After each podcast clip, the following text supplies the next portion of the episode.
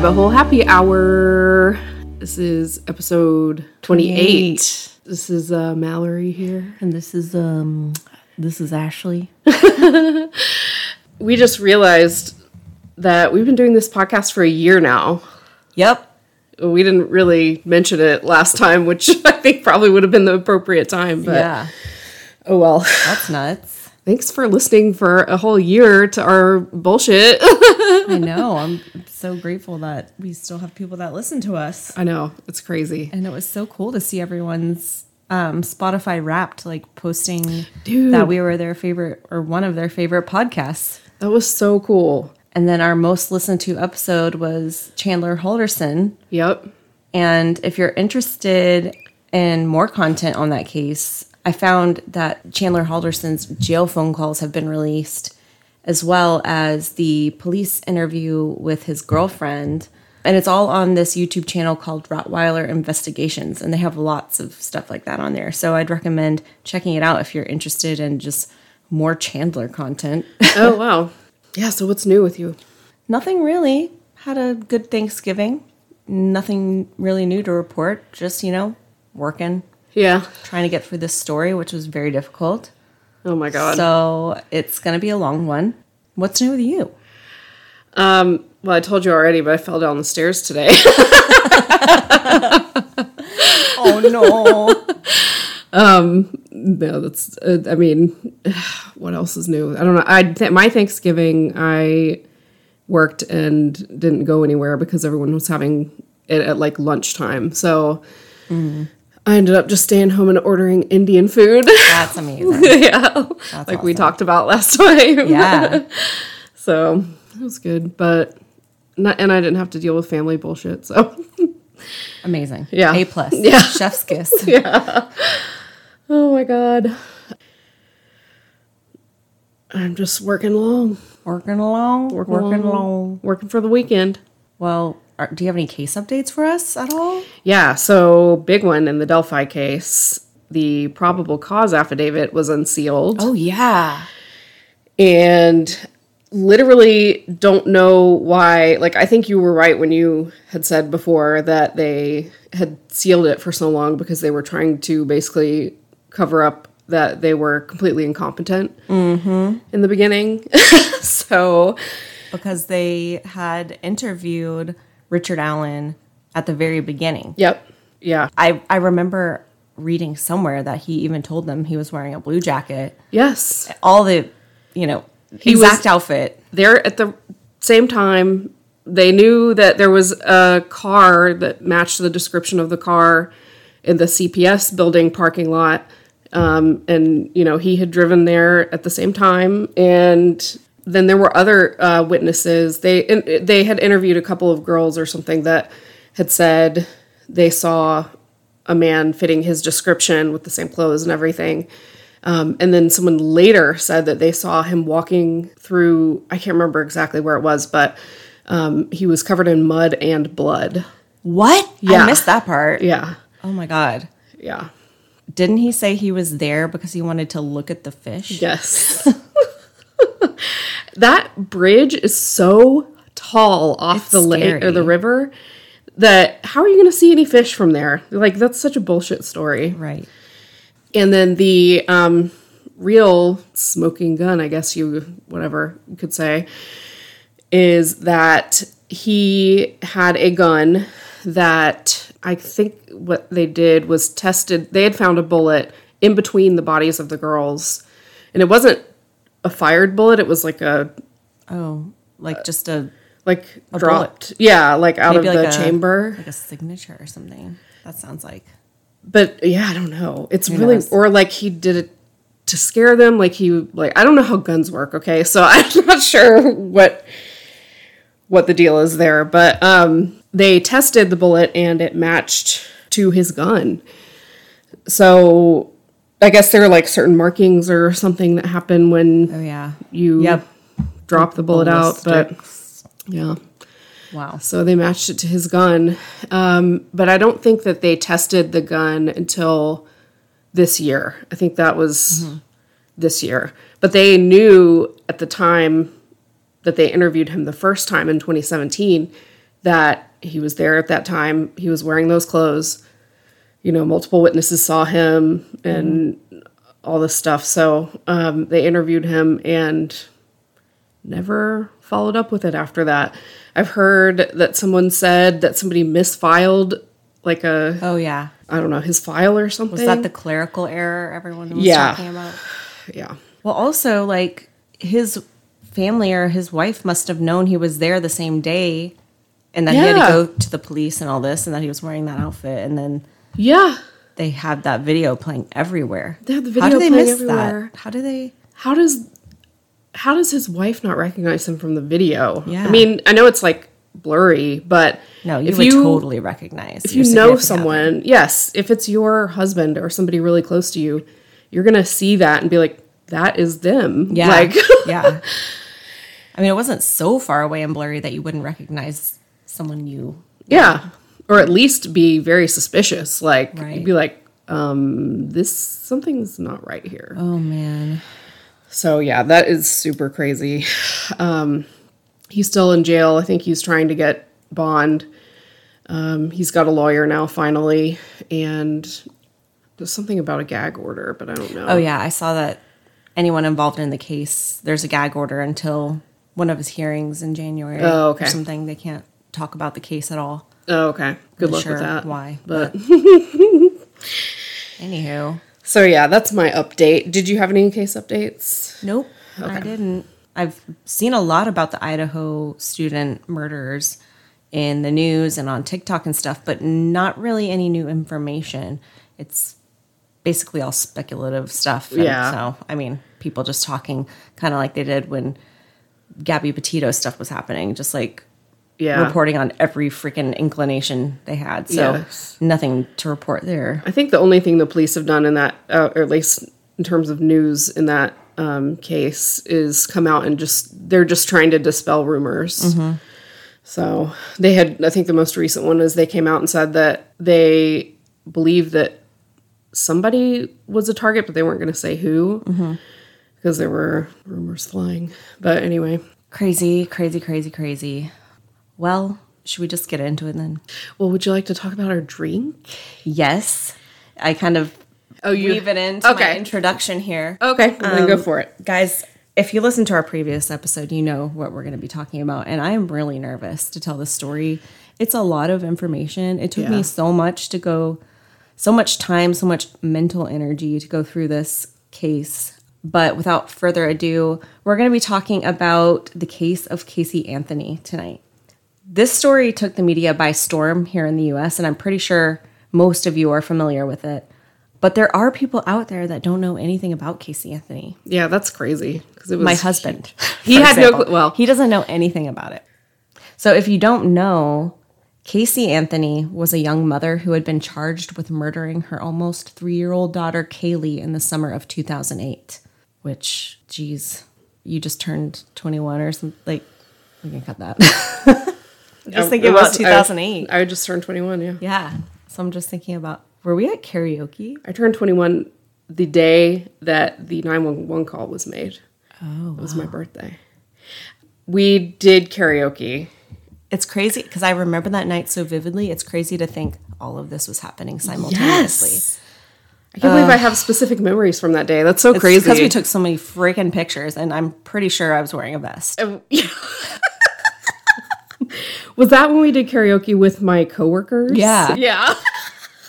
but they weren't, it's not like coworkers my age. They were all like Yeah. fucking 50 year old ladies. But it was so much fun. it was, it was. and I, guys, if I, I don't know if you know this or not, but Mallory is a really good singer. Thank you. But we were also there with our friend. Um, in a past episode, we've mentioned her. She was the one that borrowed my camera to film herself diddling. Yep. Um, God damn it. But she reminds me of Casey Anthony and the fact that she is a pathological liar. Yeah. You know what? I didn't even make that connection, but she is very similar to Casey Anthony. So, anyway, she was found not guilty in the summer of 2011. And basically, I, I wanted to understand the case and how the jury could come to this conclusion because I, I never watched the trial. During that time, I mean, it was all over the news, but I, I wasn't like invested in true crime like I am now. I was more invested in playing video games and being, Yeah. being a dum dum. I do remember um, when the trial was happening, I was at the beach with my mom and brother. And we would, like, a couple days out of that trip, we actually, instead of like going out to the beach, watch the trial. Oh my God. yeah. Well, as I go through this, please stop me at any moment Okay. and we can have discussions because I think that Yeah. that'll be better than me just like reading through everything. Yeah. Um, I've watched almost everything available on this story, and it's rough. Mm-hmm. Especially having a son the same age as Caylee was, it just makes it even more real and disturbing. I think it's important to do a deep dive on the story, the trial, the theories, and I wanted to do this because Casey Anthony just worked on a three part series with Peacock where she tells her side of the story. Um, both of us have watched it and we will discuss it. Yeah. But I'm pretty sure she told her side of the story already. And it was She did. all bullshit. Yeah, So- and just because we had somebody make a comment, technically, I mean, everything we are going to mention or talk about in this podcast is our opinion. Okay, so just shut up if you. we will be talking about all the facts, all the evidence, um, everything. But we also will be talking about our thoughts and feelings and um, That's what we do on this podcast. But we will be sure to let you know if it's that. I think most of the people that are familiar with this case are have the same opinion as us, but just wanted to throw that out there since we had a Yeah. Um, I did go into this fully open, wanting to understand everything and give it the benefit of the doubt despite what I knew. I'll just go ahead and tell you right now, I feel the same way I did before after going through, even stronger. But, you know, nobody except Casey Anthony knows what happened. And that's just a fact. But we were going to talk about what we do know. I also thought it was important to to go through all of this because I think Peacock and Casey Anthony decided to do this series because there's just like a whole new generation out there. Like mm-hmm. Gen Z, you know, coming up, true crime armchair detectives. We're in the age of the Me Too movement and stuff where you always believe someone who says they were abused, that kind of thing. And I think oh, that she is playing that to her advantage. And you know what? She probably it's probably working on that generation. Yeah. I didn't even think about that because they didn't they don't have the context. yeah. So, We're here to give you that context. yeah. So buckle up. Here we go. Yeah. So after watching this series, uh, my opinion hasn't changed, but I think Peacock should be ashamed of themselves for giving this woman a platform to spread more lies and vitriol. She not only like, oh my god, I, I, I mean, we don't know what happened, but she is. We can talk about it later. She is definitely throwing names around in a way that could get her ass locked up. Yeah, or, or at the very least sued. sued is Out probably more like it. But we'll go into that more later. But I was disgusted by what I saw in that series. Don't watch it. There's no reason for you to watch it. Yeah.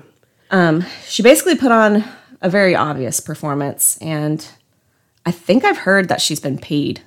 I have it. seen that here and there on Reddit, which that sucks even more. Luckily for me, I didn't have to subscribe to Peacock. I could just use Mallory's login. yeah, I already had it. Didn't get it for Casey Anthony. So, the drink of the night, I'm sure you're all very curious. Um, it doesn't really have a theme, but a theme in Casey Anthony's life now is getting drinks thrown in her face. So, I decided if I ever had the opportunity to throw a drink in her face, what would I want to throw? And I decided I'd want it to be fucking hot and I'd want it to be spicy and hopefully get in her eyes. so, we have created a spiked Mexican hot chocolate. So, what do you think about it so far? It's so good. I really like it.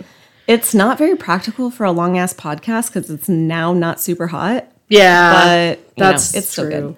um, so basically, how you make this is you heat up chocolate and milk, and then you add about two ounces of reposado tequila and an ounce of Ancho Reyes chili liqueur, And then you can top it with whipped cream and a sprinkle of cinnamon, and it is divine. It is super yummy. I was not sure how it was going to taste. and then, Well, I also knew that the story was going to be really infuriating and long, so I didn't want us to chug our drinks and get wasted and mad. So I thought a hot drink would help us pace ourselves a little bit better. yeah. So let's get into it. As I said before, Casey Anthony was tried in court for the murder of her three year old daughter, Caylee, and was acquitted of all charges. And this result infuriated the public. And essentially, the entire world has been unable to move on, and no one else has come forward for her disappearance and death. And I'd like to start by giving a little bit of a background on the Anthony family. And I'll start by telling you a little bit about her parents. Cindy Anthony was a nurse, and George was a former police officer. When George testified in court, he mentioned he was working as an undercover drug agent for the sheriff's office. He even was a detective working on auto theft cases and, on the rare occasion, homicide cases. Cindy and George had their first child, Lee, in 1982. Cindy cut back at work, only working part time so she could care for their son, and George wound up leaving his job as a deputy after 10 years on the force. He cited this was because he wanted something more stable. So George decided he wanted to join his father's car business, where he was employed as a salesman. Apparently, George didn't have the best relationship with his father, and there was one instance where they got into a physical altercation where George actually pushed his father through a plate glass window. Oh my God. Yeah. Damn. Fortunately, his father was okay, but this career move did not work out for him and they parted ways. Around this time, on March 19th, 1986, Casey Marie Anthony was born. The Anthonys were struggling financially, and George took out a second mortgage on their house in order to buy a car lot. It wasn't a wise investment, and he was a little secretive with Cindy about the financial issues. But eventually, the couple moved from Ohio to Florida to be closer to he and Cindy's parents. The move served as a fresh start for the family. Cindy finds another job as a nurse, and George is still struggling to find his footing with his own career. He eventually started having some issues with gambling, and the family got deeper and deeper into debt. George wasn't exactly transparent about all this. When I read all these details about George and Cindy's relationship, it started to remind me a little bit of Casey's behavior. Yeah. I definitely think that that was learned too. Yes. While Casey, by all accounts, appeared to be a good kid, made good grades, was athletic, etc., friends did notice Casey had a pattern of lying. It seemed petty at first, but Casey would drop a bombshell on her parents at the very end of her senior year of high school. Casey's graduation was approaching, and all the invitations to the ceremony were sent out to her family. Cindy was so proud of her daughter and organized a huge graduation party to celebrate. Graduation gifts started to arrive, but there was something Casey hadn't received yet her cap and gown. Her mother asked her over and over and over, where was it? When was it going to arrive? When she was when was she going to receive it? But Casey brushed her off claiming that nothing was wrong. The night before graduation, Cindy received a phone call from the school informing her that because Casey did not complete enough credits, that she would not be able to graduate. Oh my God. I didn't know this. Oh, really? Yeah. Well, get this. Cindy was furious. Casey insisted that it was just a misunderstanding. Of course, it had nothing to do with the fact that Casey stopped attending classes and turning in assignments. Yeah. When Cindy calmed down, she decided that the two of them should just keep this a secret between the two of them. What? The invitations were already mailed out, the party was already planned. They had to go through with it at this point. So what what happens when people go to graduation and she's not graduating? Well, Cindy thought like if this was a mistake, you know, they might as well have everyone there. It was a mistake, so they're going to go through with everything. Uh, they just needed to go on with the show, and so they did. The entire family attended the graduation and were very confused as to why Casey wasn't called up to walk and receive her diploma. Oh my god. Cindy assured the family that it was just a mistake made by the school and not to be concerned. Casey just had to sit out for the ceremony, but she did, in fact, graduate. That's not true. in reality, Casey didn't graduate at all, and she never even went back and got her diploma or GED or anything. Oh wow. Um, but this wouldn't stop Casey from accepting all of her graduation gifts. She accepted all of the gifts, all of the money, and her graduation party would go on. Cindy and Casey kept the secret from everyone. Wow. So that just kind of gives you a little insight into their family dynamic. Yeah. So it seems kind of like Cindy has those tendencies as well.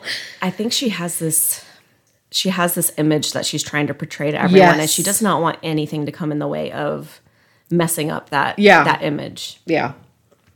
So after graduation, Casey went on to get a job with Kodak at Universal Studios.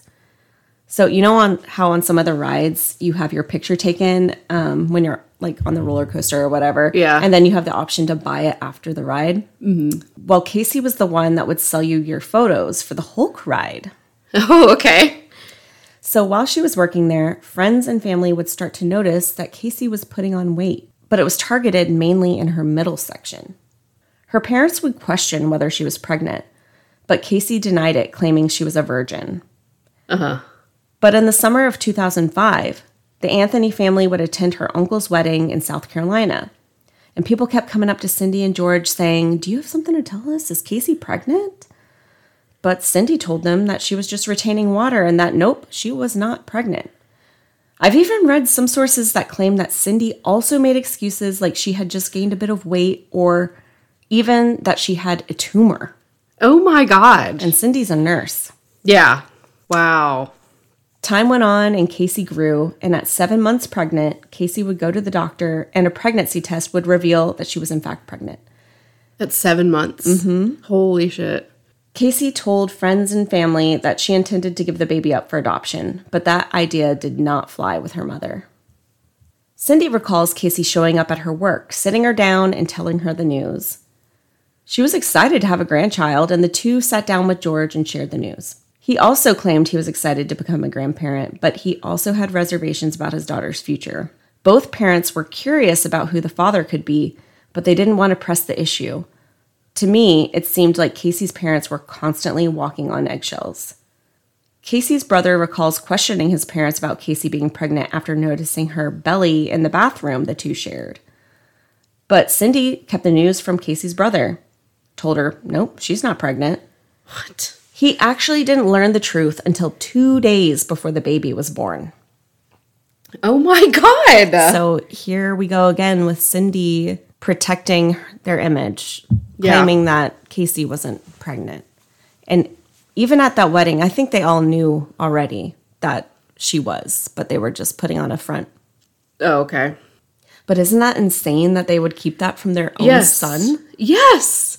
It's kind of crazy that, I don't know, maybe he didn't believe it, but that people could even believe that. I know.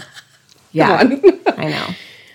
like in this picture that you have up, she's very obviously pregnant. Mm-hmm. Yep. So during this time period, Cindy and George were separated due to George losing his job and some issues with online gambling. It was so bad that people were calling and threatening the family for payment. Oh, wow. Holy cow. Yeah. So George was living in South Florida during that time, and when Caylee was 10 months old, Cindy and George worked it out, got back together, and George moved back into the home with Cindy, Casey, and Caylee. On August 9th, 2005, Casey gave birth to Caylee Marie Anthony. She was a healthy baby girl weighing in at 7 pounds 4 ounces. And oddly enough, Casey wasn't the first person to hold her daughter. It was Cindy. Oh, Not sure why, but that's definitely not the norm. yeah. So again, That's the family strange. dynamic in the Anthony household, it just doesn't seem healthy. Like something just seems off with them. Yeah. Yeah. Sometime during Casey's pregnancy, she started dating a guy she met while working at Universal Studios. His name was Jesse Grund. She let him believe he was the father despite the timing not matching up. Jesse was excited at the thought of being a dad and was committed to Casey. He would meet George and Cindy for the first time in the delivery room. Oh, wow. Awkward. You can imagine what a bad impression that must have left with the Anthonys. Not meeting the potential father of your grandchild until the birth, like literally Yeah. in the delivery room. um, but I'm sure it wasn't his decision. I'm sure that was probably something Casey had cooked up. George recalls asking Jesse how he intended to financially support Casey and Caylee. So things were tense. A paternity test would later confirm that Jesse was not the father, but this didn't scare him away or lessen the love he had for Caylee. Oh. He was 100% committed to taking care of her. That love and commitment did not sit well with Casey. She dumped Jesse in May 2006, and the reason she gave him was because she felt that he loved Caylee more than her. Oh my god. And I'm saying this because I think it, it all is just building to what we're going to talk about at the very end.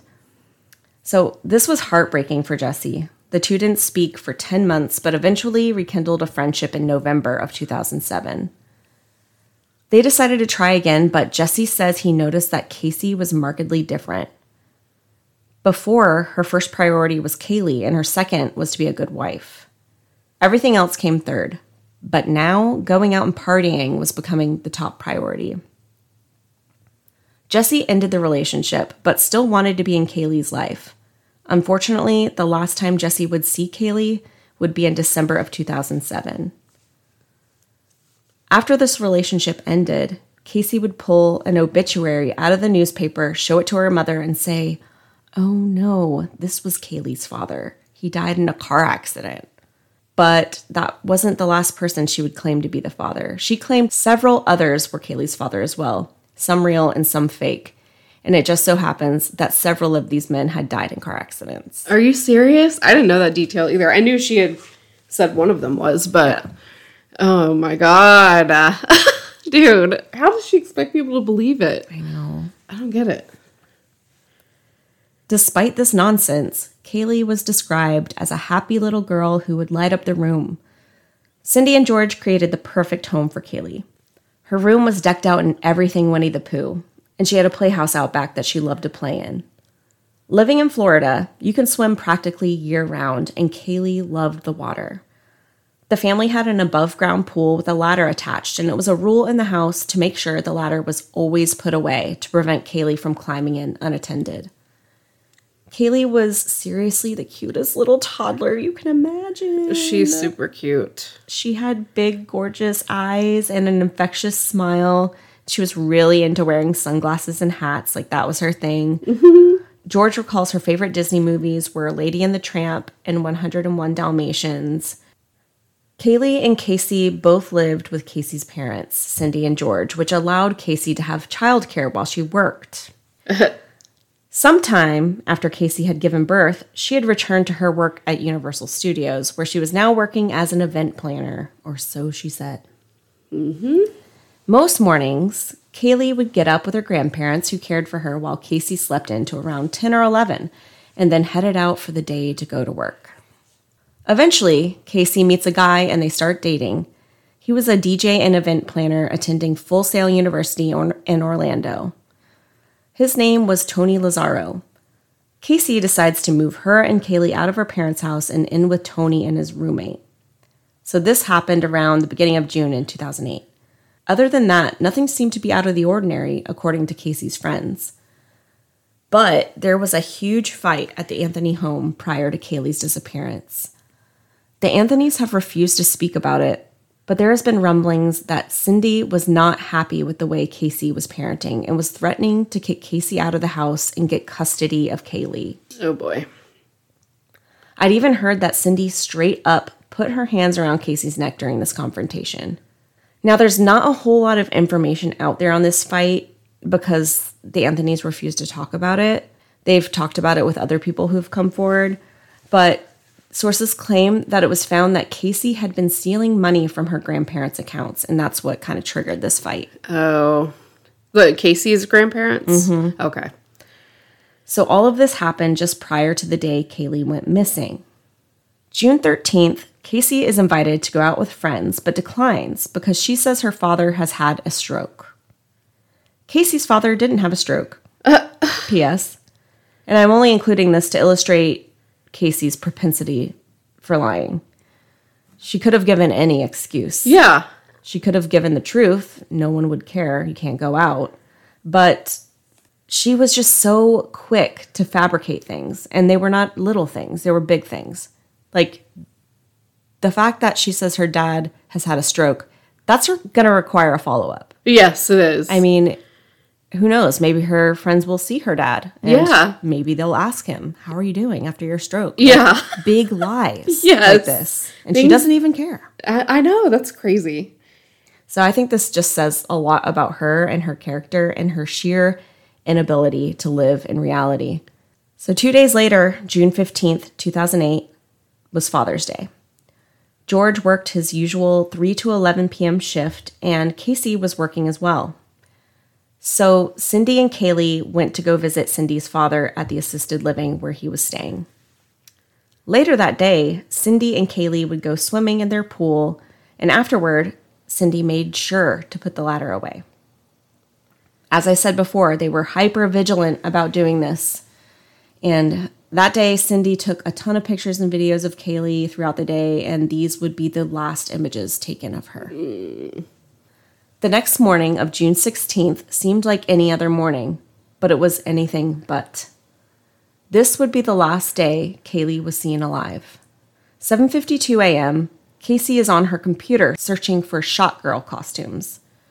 Shot girl costumes. Yeah. So basically sexy outfits for ladies to wear so they can serve shots at the Oh. club. Oh, okay. Like maybe like a schoolgirl outfit or some Yeah. bullshit like that. So she's googling shot girl costumes. So it can be assumed that Casey was searching this to help her boyfriend Tony Lazzaro with an upcoming event he had. Again, he was a party planner slash DJ. Yeah. Later, George woke up early with Cindy as she left for work. He had his morning coffee, and eventually Caylee would wake up and he would spend some time with her, make her breakfast. And according to George, Casey would come out of her room around 9 or 10 a.m. George remembers this morning vividly, like super vividly. He was watching his favorite show, Diners, Drive Ins, and Dives nice. or as he called it on the stand, drive up diners and dives. Drive up diners Which is such a dad thing. to Yeah, do. it is. So he remembers this because it was his favorite show and it was a commercial break. So that is what's cementing this in his memory. So during the break, he recalls Caylee coming out of Casey's room dressed in a pink top, jean shorts, white sandals with pink socks. She had on white sunglasses, her hair was back in a ponytail, and she had on her backpack. So she came out and she told George, who she called JoJo, and she said, I'm going to see Zanny, which is the nanny that Casey claims that she would take Caylee to for the last couple years. Mm-hmm. Moments later, Casey comes out of her room after getting ready and says she was leaving for work and she might be home late. She told her father if it got too late that her and Caylee would be spending the night with Zanny, the babysitter. Apparently, this would happen every once in a while, but George had never met Zanny before. He watched Casey load Caylee up in her car seat, blew Caylee a kiss, and gave Casey a hug and said, Drive safe. So Casey drives off in her white Pontiac Sunfire, and that would be the last time that anyone would see Caylee. So George testifies that Casey and Caylee left around 12:50 p.m. But that isn't accurate. So he's either misremembering this or he's not mm-hmm. telling the truth Yeah. because the details I'm about to tell you were not all shared during Casey's trial, but at 1:39 p.m., there is activity on the family computer. The computer is logged in under Casey's user profile. Whoever used the computer logged into Casey's AIM account. Which can we talk about AIM for a second? Yeah. Oh my god. I'm curious if our younger listeners have ever had the pure exhilaration of logging into AOL Instant Messenger. I know. it was so addicting. You could just talk to your friends after school, and your screen name was almost 100% going to be something really stupid. Do you remember your first screen name? My first one, I can't remember what my first one was because I feel like I had one before the one that I'm remembering.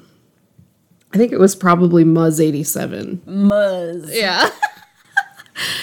I think mine was Mary Cherry 117. what?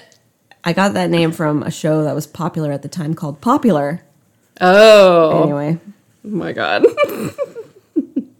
So I was completely obsessed with being on AIM, Yeah, me too. waiting for my crush to come online. Yep. Hearing that door Yes, sound. I'm about to play you some. oh my god. It was just exhilarating. And just for a little relief from this terrible reality, I, I want to play you guys some AOL sounds to get our endorphins pumping a little bit. I love it.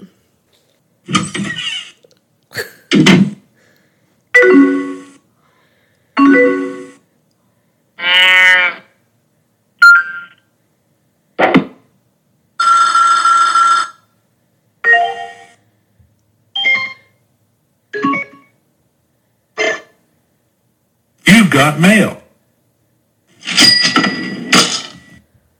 I get a rush listening to that. The the message sound is so satisfying. Yeah. Or the door opening. Yeah. Oh my god. And oh my god. Do you remember talking to Smarter Child? Yes, I do. Holy shit. I spent a ton of time talking to a robot. That was probably like the first Siri, like where you could talk to a little robot. You know what I mean? Yeah. It would just like converse with you. Yeah. So anyway, just wanted to give us a little light at the end of the I don't know what I'm saying. Something. We ain't at the end of the tunnel yet. I'm just trying to give you something to hold on to here. Someone logs into Casey's AIM account, but not only is her AIM account logged on, but her Facebook and MySpace as well. All under her account. Mm-hmm. All of it. Okay. So, which I have to say, this is 2008. AIM was so done by then. yeah. It was all about Skype. I don't know. Maybe that That's- was just me. That's true though. Yeah. And I remember MySpace was almost completely done by that time too. Yes, because Facebook was around and Facebook took over. Yeah, Facebook started in like 2005. And then Yep. I, I still had my MySpace account, but I remember telling people, like, what, you haven't heard of Facebook? anyway. This is cool new app. Not app. We didn't even have apps back then. website on the World Wide Web. yeah. Oh, I just got a meeting invite at work the other day for a metaverse lunch and learn. Really? And I am just frankly disinterested. Dude, wait, what? yeah, I don't know. I don't I don't want to know. So sorry.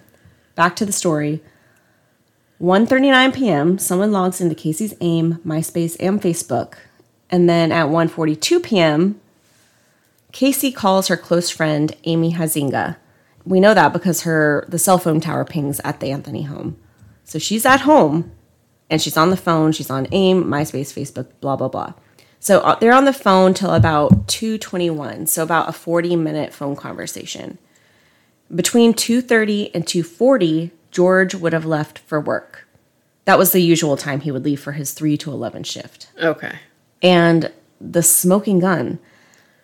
At 2:51 p.m., someone is on the family computer searching foolproof suffocation. Yeah. Mallory, have you ever searched foolproof suffocation? You know what? I one time no, I have never. never. Not even on accident? no. I uh, don't think I could make that accident. Guys, if you have ever searched foolproof suffocation, why did you do that? Like I'm genuinely curious. Why would you do that? Yeah. What would your goal what would your goal be? Right. Just interesting. And I have to say, this was not presented at the trial. This came out several years later because when the police were gathering all the data, they did not look at Firefox. Fuck. Yeah. No, I didn't realize that. Holy Isn't that shit. devastating? The jury did not know about this at all. No one did, Oh my god. except whoever That's searched it. so frustrating. It's infuriating, yeah. Yeah, that's a better word. I just spilled hot chocolate all over my shirt. Are you lactating? yes. oh my god. Chocolate milk. Yummy. At 2:52, someone logs back onto Casey's MySpace. By the way, George did clock into work at 3 p.m. So, Okay. This is jumping forward to the new documentary, but she said it took him 10 minutes to get to work. Mm. And if he clocked in at three, then it wasn't him. yeah. so one would conclude this is Casey. Mom's at work, dad's at work, Casey's accounts are logged in, 2:53 p.m. Casey answers a call from her ex-fiance and close friend, Jesse Grund. They have about an 11-minute conversation and Casey hangs up around 3:04. And then Casey receives a call from her father. The call lasts 26 seconds, and we're not entirely sure if George spoke with Casey, if it was unanswered or or what. we don't know. but there was a 26 second call that had been made to Casey um, at 3:04 p.m. So this information again was not brought up in court, and if it was, I think things would have gone a little differently. But I agree because Anyway. that's pretty. I mean, she still denies it, but it's pretty open and closed that it was her. And Yeah. that- She'd probably say Zanny was at the house on the computer, you know.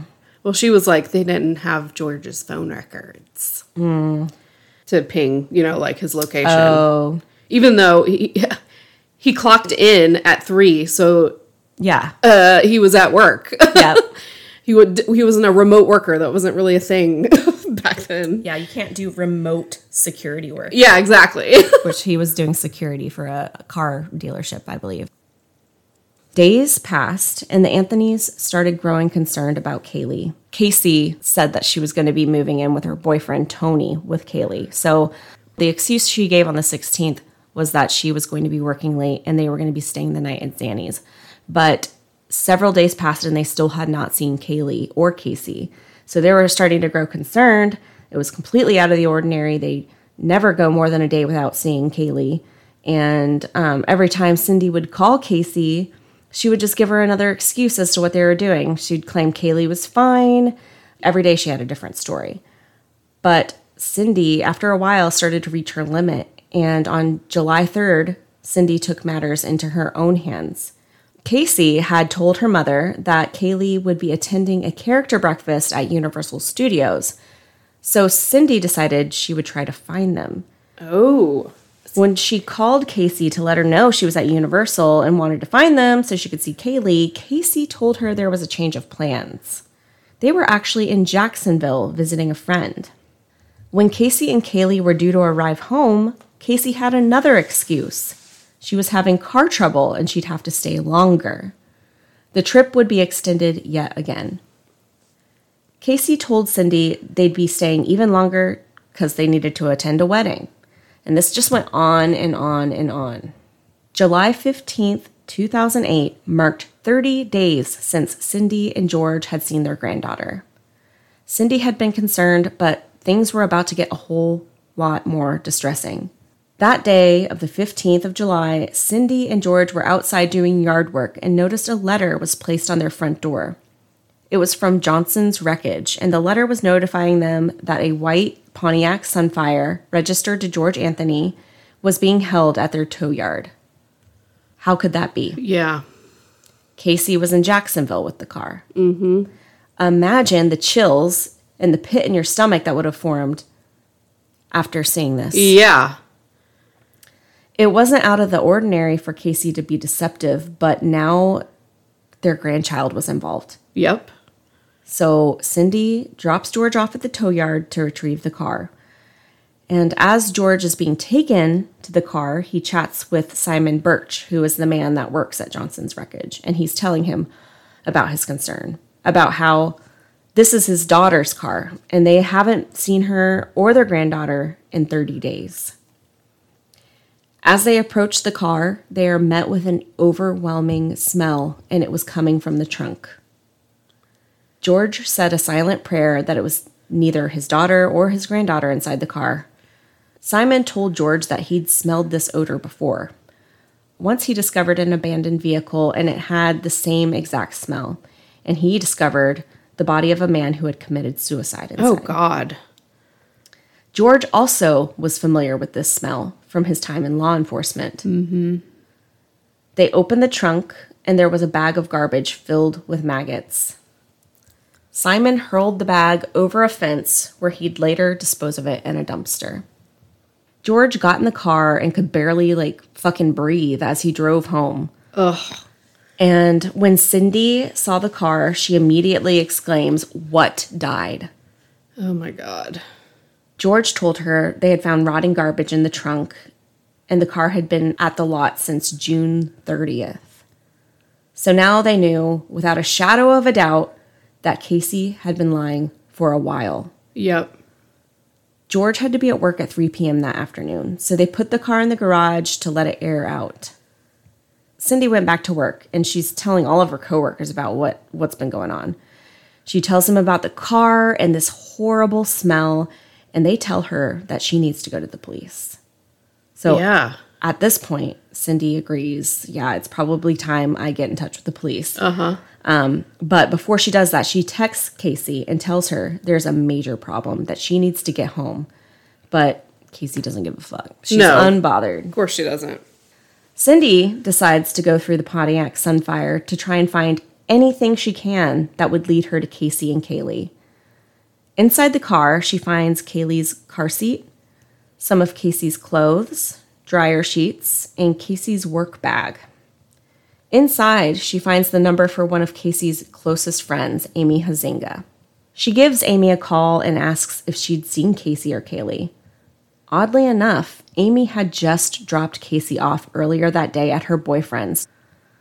Amy agrees to let Cindy pick her up from the mall, and Cindy is telling her all about what's been going on. Amy directs Cindy to Tony's apartment, and when they get there, they find Casey, but no Caylee.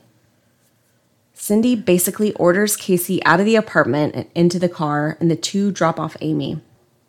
Cindy questions Casey, Where is Caylee? But Casey pulls the same old, She's with Zanny, the babysitter. But at this point, Cindy is done and will not be denied access to her granddaughter. It has been 30 days. She decides the only way she's going to get answers is to get the police involved. So she drives the two of them to the Orlando Police Department, but it's closed. So Cindy decides to call 911 from the parking lot so she can find a police department to bring in Casey. They tell Cindy that they're going to have to transfer her call to an office in her jurisdiction. And while the call is being transferred, you can hear a conversation between Cindy and Casey.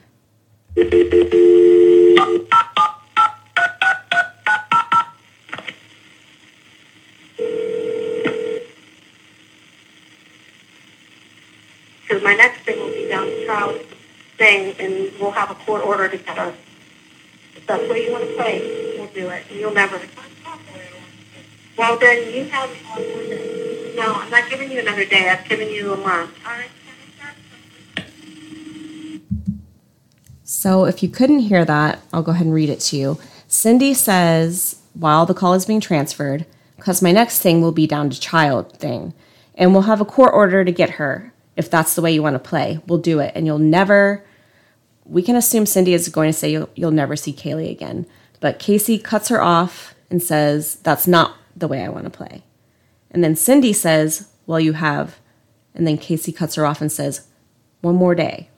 And Cindy says, No, I'm not giving you another day. I've given you a month. I don't know why that like gives me goosebumps. That I, her asking for one more day What is fucked. Yeah. like, One more day for what? right. What is she asking for one more day for? To produce her child? Like I I don't understand. I don't either.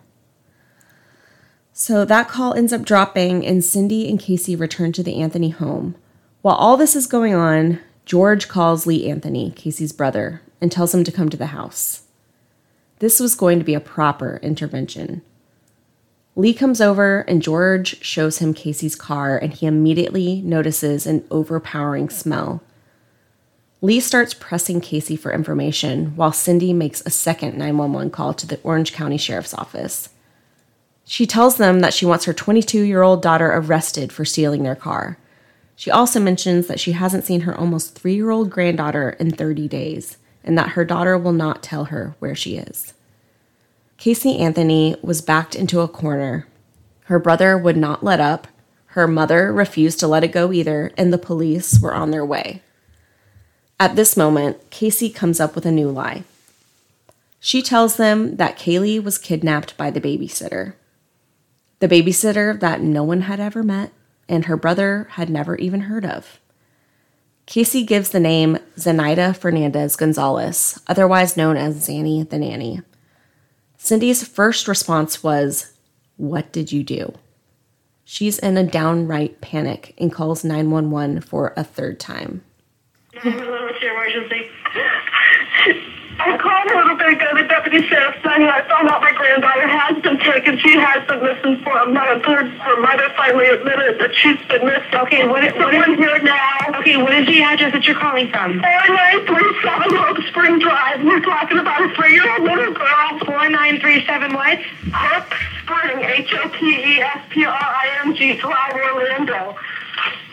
My daughter finally admitted that the baby's in the store. I need to find her. Your daughter admitted that your ba- the baby is where? The babysitter took her a month ago that, that my daughter's been looking for. I told you my daughter was missing for a month. I just found her today, but I can't find my granddaughter. And she just admitted to me that she's been trying to find her herself. There's something wrong. I found my daughter's car today, and it smells like there's been a dead body in the damn car. Okay, what is the three-year-old's name? Caylee, C-A-Y-L-E-E, Anthony. Haley Anthony? Yes, Okay, is she white, black, or Hispanic? she's white. How long has she been missing for? I have not seen her since the 7th of June. What is her date of birth? Um, 8, 8, 9, 2000, oh God, she's three, she's 2005. George Caylee, listen. Caylee's missing. Caylee's missing. He took her a month ago. She's been missing for a month. Okay, I just can, I need I, I understand. Can you just can you calm down for me for just a minute and just I need to know what's going on, okay? I'm gonna try and tell. Someone is we can. Is your is your daughter there? I'm on the phone with them. Is your daughter there? Yes. Can I speak with her? Do you mind if I speak with her? Thank you. I called them two hours ago. They haven't gotten here. Can you speak five minutes and Danny took her a month ago. Just trying to find her. Ma'am. Ma'am. Can you stand here? They want to talk to you. Answer the question. Hello? Hello? Yes. Hi. Well, can you can you tell me what's going on a little bit? I'm sorry? Can you tell me a little bit what's going on? My daughter's been missing for the last 31 days. And you know who has her? I know who has her. I've tried to contact her. I actually received a phone call today, now from a number that is no longer in service. I did get to speak to my daughter for about a moment, about a minute. Okay, did you guys call and report a vehicle stolen? Um, yes, my mom did. Okay, so there's been a vehicle stolen too? No, this was my vehicle. What vehicle was stolen? Um, it's a 98 Pontiac Sunfire. Okay, I have deputies on the way to you right now for that. But now your now your three year old okay, your three year old is missing. Caylee Anthony, Yes. white female, Anthony. Yes, white female. three years old, eight nine two thousand five, the date of birth. Yes.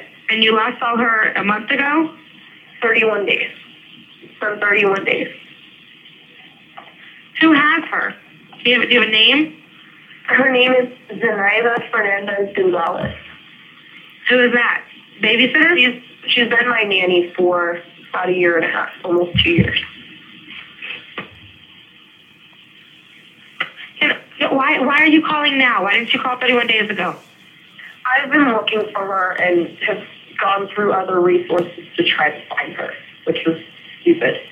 This 911 call infuriates me, I think, like the most. It makes me want to cry. um, she's saying that she called or got to speak to Caylee that day, and then the number on the same day just went out of service. Yeah. Lie number one. um, Also, when Cindy is trying to get Casey to come onto the phone, something that pisses me off, there, she's like, Casey, they want to talk to you. And she's like, I have nothing to say to them. Oh, I couldn't understand what she said there. you have a missing daughter, like, why wouldn't you want to talk to them? Yeah. Why don't you want help? Yeah. Well, and like the 911 call, I mean, uh, operator asked, Why are you calling 31 days later? Yeah. You bitch. I was just going through my own resources. yeah. Okay. This call, yeah, it, it every time I listen to it, I get chills. I want to cry. Cindy Anthony's distraught. Like, completely completely and the and the video that you played oh my god um it was from the trial when they were playing the 911 call for the jury and she is just like in shambles listening to this 911 call again oh God. So police arrive not knowing what kind of situation they're about to walk in on. Because initially they were t- called and told that this was a situation where there was a stolen car. So when they arrive, gears shift quickly, and Casey spins them a tale about how her babysitter, Zanny, or Zenaida Fernandez Gonzalez, has taken her daughter. Police ask Casey where this nanny lives, and Casey tells them she lives at the Sawgrass Apartments. So they quickly head over there, and Casey points out the apartment where she last saw her daughter and said, That's where I dropped off Caylee on June 9th, 2008, which isn't even the right day. oh yeah She can't even get the day right. yeah So police go up to the apartment door, knock, and there's no answer. So they peer in the window and they notice that the apartment is vacant. As it turns out, no one has lived in that apartment since February. oh my god So are you surprised that Casey's lying? well no not at all but i'm i guess i'm not surprised about this either but I, I was about to say i'm surprised she thinks that she's going to get away with anything but It's unbelievable. did, so. It's unbelievable. It's crazy the amount. Just the, I mean, it's a mountain of lies. She just doesn't give a fuck. She's like Yeah. in the car, like, yeah, it's right there. They go up to the door, like, what does she think Yeah. is gonna happen? yeah. I don't know. So officers drop Casey off back at her parents' house while they go to Tony Lazzaro's apartment to retrieve her cell phone. During this time, someone deletes Casey's browser history. Huh. When the police return, they ask Casey to give them every detail about who this Zanny person is that took her daughter. She walks them through it that she dropped Caylee off at Zenaida's on the 9th of June, and that was the last time she saw Caylee. They called Detective Melich out to the house, and he takes Casey on a short walk away from the family, and he probes her on whether or not this is a domestic situation, and she just didn't want her child near her parents. Like, is it something like that? Like, she's just saying this so her parents can't see her kid? Is there something going on with her mom and dad? But Casey sticks to her story. They were unable to reach Zenaida from Casey's cell, and Casey tells them she had found the nanny from one of her coworkers at Universal and that she had told some of her coworkers about the situation. So the police are very interested in speaking with these colleagues to gather more information. So this is when Casey gives them some names, one being Juliet Lewis, Who doesn't exist? who right? doesn't exist, and who is also an actress. Like, Yeah. weird. yeah. Um, and so the police take these names, they contact Universal to confirm that the employees Casey mentioned were available for interviews. And on this call, Detective Melich learns that Casey hasn't worked at Universal for years. And the people she mentioned also don't work there. But, love this, they decide to take Casey up there to see what happens, knowing full well that she's lying. I love this too. It's so hilarious. So they head to Universal and they go to the HR office, and Casey is denied access at the security gate. She said she forgot her identification. She says she works there, and since she's with police, they allow her to go in. Mm-hmm. So she's walking down the hallways with purpose and goes into the administrative building. She's waving to all the different employees, and they, they wave back, but they they look pretty confused. Like, who the hell is this person? Right. They wander around this building for nearly an hour. oh my god. I didn't realize it was that long. Like, what is she saying? Oh, I forgot where, what office How is my office. Like, what? What is that? Yeah.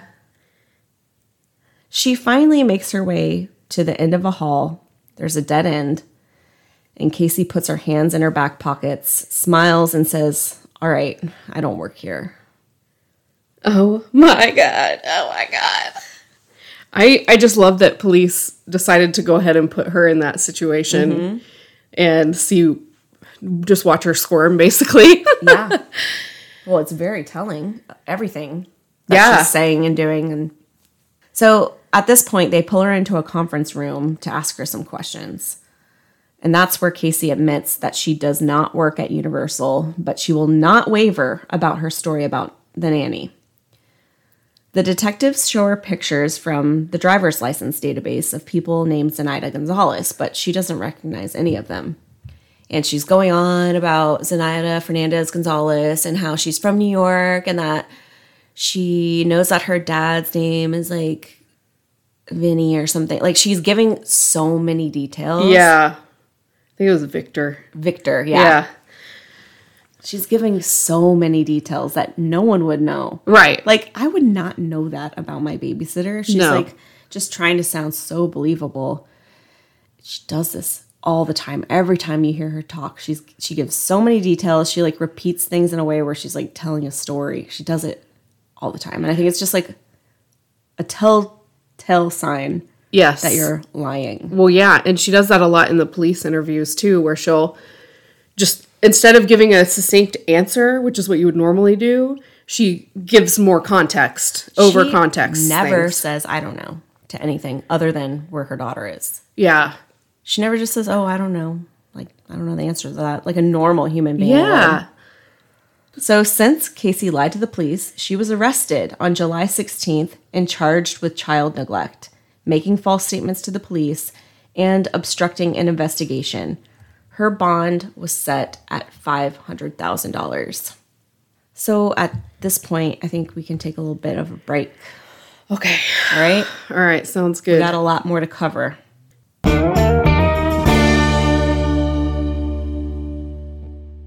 and we're back. And we're back. Now, I'd like to walk you through what Casey was actually doing during the 30 days since Caylee was last seen. Day one, June 16th, was the last day the Anthony family saw Caylee. Casey Anthony's cell phone records show that she didn't leave the house until after 4 p.m. that day, despite George saying he saw her leave the residence at 12:50 p.m. George recalls Casey saying she was going to take Caylee to see Zanny, and that they'd most likely be spending the night with the babysitter due to Casey getting off work late that night. But we all know now that Casey didn't have a job, and we also know that there was no babysitter named Zanny. That night, Casey was seen on surveillance video with her boyfriend, Tony Lazzaro, at a blockbuster at 7:54 p.m. But Caylee Anthony was nowhere to be seen. This led them to believe that Caylee must have disappeared earlier that day. Day 2, June 17th. Casey was at her boyfriend's apartment until 2 p.m., according to her cell phone records. She then returns to her parents' home on Hope Springs Drive and was there from 2:45 to 4 p.m. Her car was seen by a neighbor named Brian Burke, and he noticed Casey backing into the garage. Casey told her mother that Caylee was with the nanny and that they'd be spending the night with her again. But in reality, Casey would be spending the night with her boyfriend Tony. Tony reports that Caylee was not with them. Day 3, June 18th, was a similar story. Cell phone records show Casey at Tony's until 12:30 p.m. From 12:30 to 1:15, Casey attempts to call her parents. She returns to the Anthony home and backs her car into the garage. At about 1:30 in the afternoon, Casey goes to Brian Burke's house, the neighbor, and asks to borrow a shovel. She claims there was a bamboo root that she kept tripping over and she wanted to dig it up. He would testify that she had the shovel for about an hour or so. George was working his usual shift from 3 to 11 p.m. that day. At this point, Cindy was concerned about the whereabouts of Caylee. She'd never spent more than a day away from the Anthony home in her life. Casey told her mother that she'd be in Tampa for a work conference and Caylee would be with the babysitter Zanny, as well as two other people, Juliet and Annabelle. These people did not exist, and Casey would again spend the night with her boyfriend, and Caylee was not present. On the fourth day, Casey was with her boyfriend Tony looking for apartments. And on the fifth day, June 20th, George Anthony was off work and Cindy contacts Casey and continues to press about where Caylee is. Casey says that Caylee is with her in Tampa at Busch Gardens at a conference and it was going to roll into Saturday. But Casey was not in Tampa with Caylee for a conference. That night, Casey would go out to a club called Fusion with her boyfriend where she would participate in a hot body contest where she was photographed. Oh my god. So I've pulled up some images here. Yeah. What are we looking at? So we are looking at pictures of Casey. I'm going to say she's likely drunk in these pictures, which big deal, I guess, but she is obviously out partying, having a good time. She's like dancing, grinding up on some girl. There's another girl like kissing her on the cheek, and she's dancing with an, some guy singing into a microphone. Just doesn't look like something a mother of a missing toddler would be out doing. She doesn't look worried. She No. doesn't look concerned. She looks like she's having the time of her fucking life. Yeah, she does. Days six, seven, and eight would go by, and friends start to ask Casey where Caylee is. So, can I interject for just a second? I would love that. Day six would have been June 21st, correct? Yes. Okay. On June 21st, Casey writes a diary entry, and I'll read it to you. It's a, it's, it says June 21st at the top, and it says, I have no regrets, just a bit worried. I just want for everything to work out okay. I completely trust my own judgment, and I know that I made the right decision. I just hope that the end justifies the means. I just want to know what the future will hold for me. I guess I will soon see. This is the happiest that I have been in a very long time. I hope that my happiness will continue to grow. I've made new friends that I really like. I've surrounded myself with good people. I am finally happy. Let's just hope that it doesn't change. Ew. Isn't that crazy? Yes. Oh my God. Her daughter's missing for six days. Mm-hmm. That she she later admits that she had been missing. So she had have known that she was quote unquote missing at this point. Yeah. That's nuts and disgusting. Mm-hmm. So days six, seven, and eight go by, and friends are asking Casey where Caylee is. And Casey tells some people that she's at the beach, and then she also tells her mom she's still in Tampa. On June 23rd, Casey is driving in the direction of her parents' house when she runs out of gas. This is a common theme for Casey.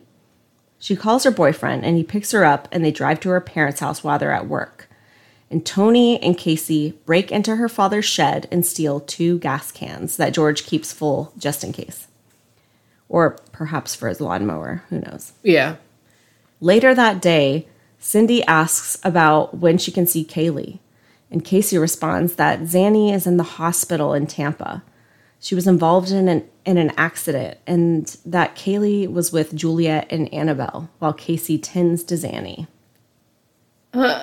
Oh my god. Uh, The next day, George was supposed to be at work at his typical 3 to 11 p.m. shift, but he had an interview that day. He goes to his shed to get his gas cans to fuel up his lawnmower and notices that the lock to the shed is broken and his gas cans are missing. He contacts the sheriff's office and fills out a statement. He makes sure to let the neighbors know that there's a vandal and to be on the lookout. Later that day, Casey shows up at the house in her white Pontiac Sunfire. This is the first time in 10 days he's seen his daughter, and he asks where Caylee is. Says he misses her, wants to see her. Casey dismissed him and said she had to get back to work. George begins to suspect that maybe it was Casey who took his gas cans, so he said he needs to get something out of her trunk. And as he's like moving toward the trunk, Casey immediately goes to the car, grabs the gas cans and tosses them at him and says, Here's your fucking cans, and drove off. Just like very bizarre behavior. yeah. Like, did he, did she not want him to go in the trunk? You're right. Was the thought that I had. Yes. June 27th, the 12th day of No Caylee, Casey runs out of gas again. Tony comes to pick her up outside of an Amscot, which is one of those cash advance places. And this is where Casey abandons her car in the parking lot beside a dumpster. She takes out some grocery bags of clothes and gets in the car with Tony and they leave. There's surveillance of the couple at JC Penney. Casey bought some shoes and that night they went back to the club, Fusion. Cindy is still asking Casey about Caylee, and Casey tells her that they are back in town, but she has a late meeting that night and that they would be staying at the Hard Rock Hotel with an acquaintance. On July 3rd, Cindy creates a MySpace account where she posts a journal entry. And it says, My Caylee is missing. Current mood distraught. She came into my life unexpectedly, just as she left me. This precious little angel from above gave me strength and unconditional love. Now she is gone, and I don't know why. All I am guilty of is loving her and providing her a safe home. Jealousy has taken her away. Jealousy from the one person that should be thankful for all of the love and support given to her. A mother's love is deep. However, there are limits when one is betrayed by the one she loved and trusted the most. A daughter comes to her mother for support when she is pregnant. The mother says without hesitation it will be okay. And it was. But then the lies and betrayal begin. First, it seemed harmless. Ah, love is blind. A mother will look for the good in her child and give them a chance to change.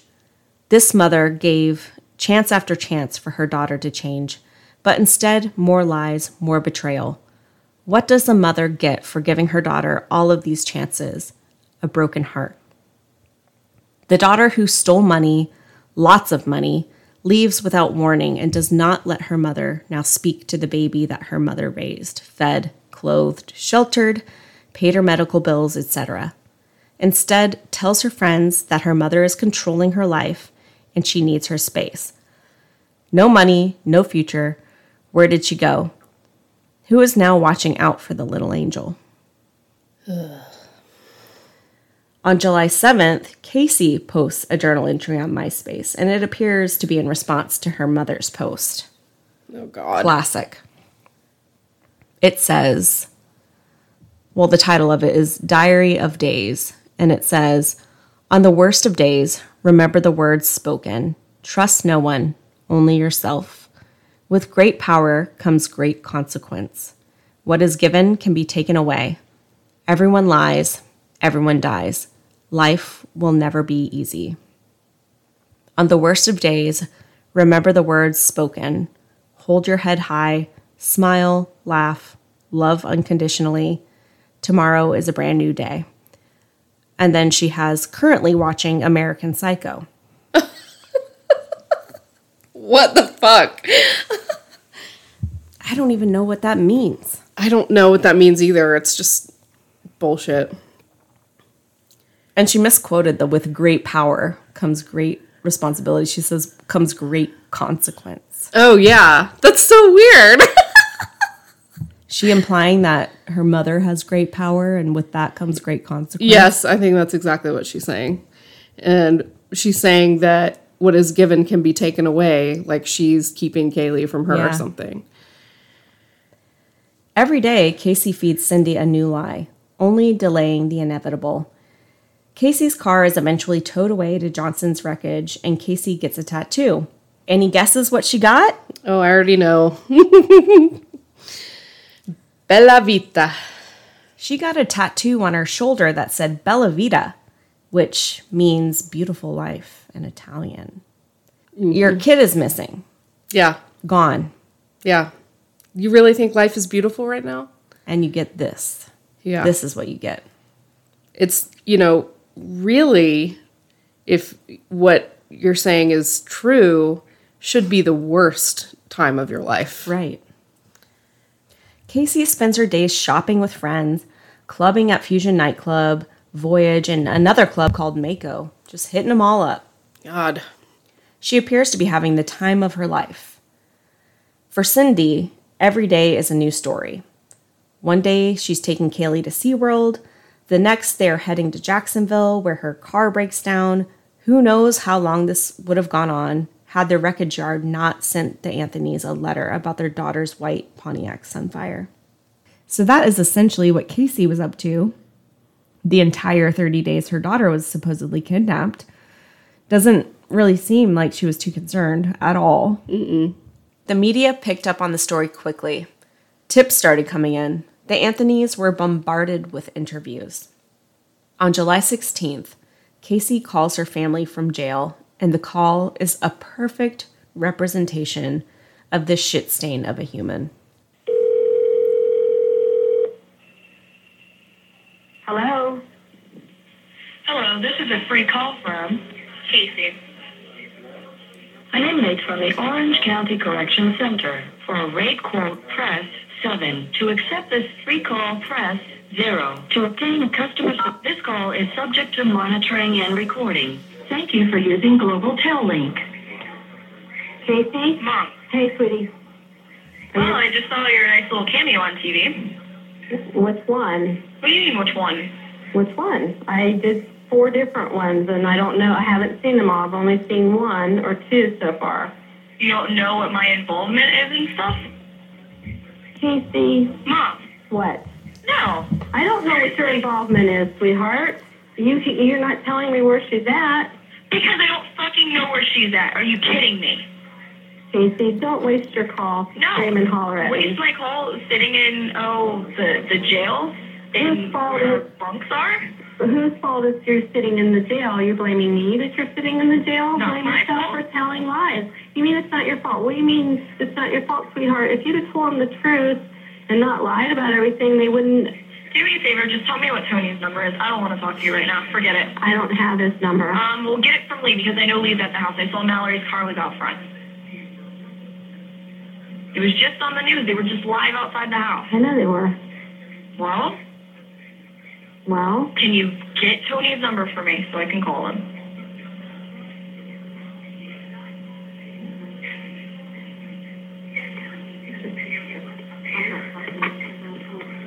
Hey, Hey, can you give me Tony's number?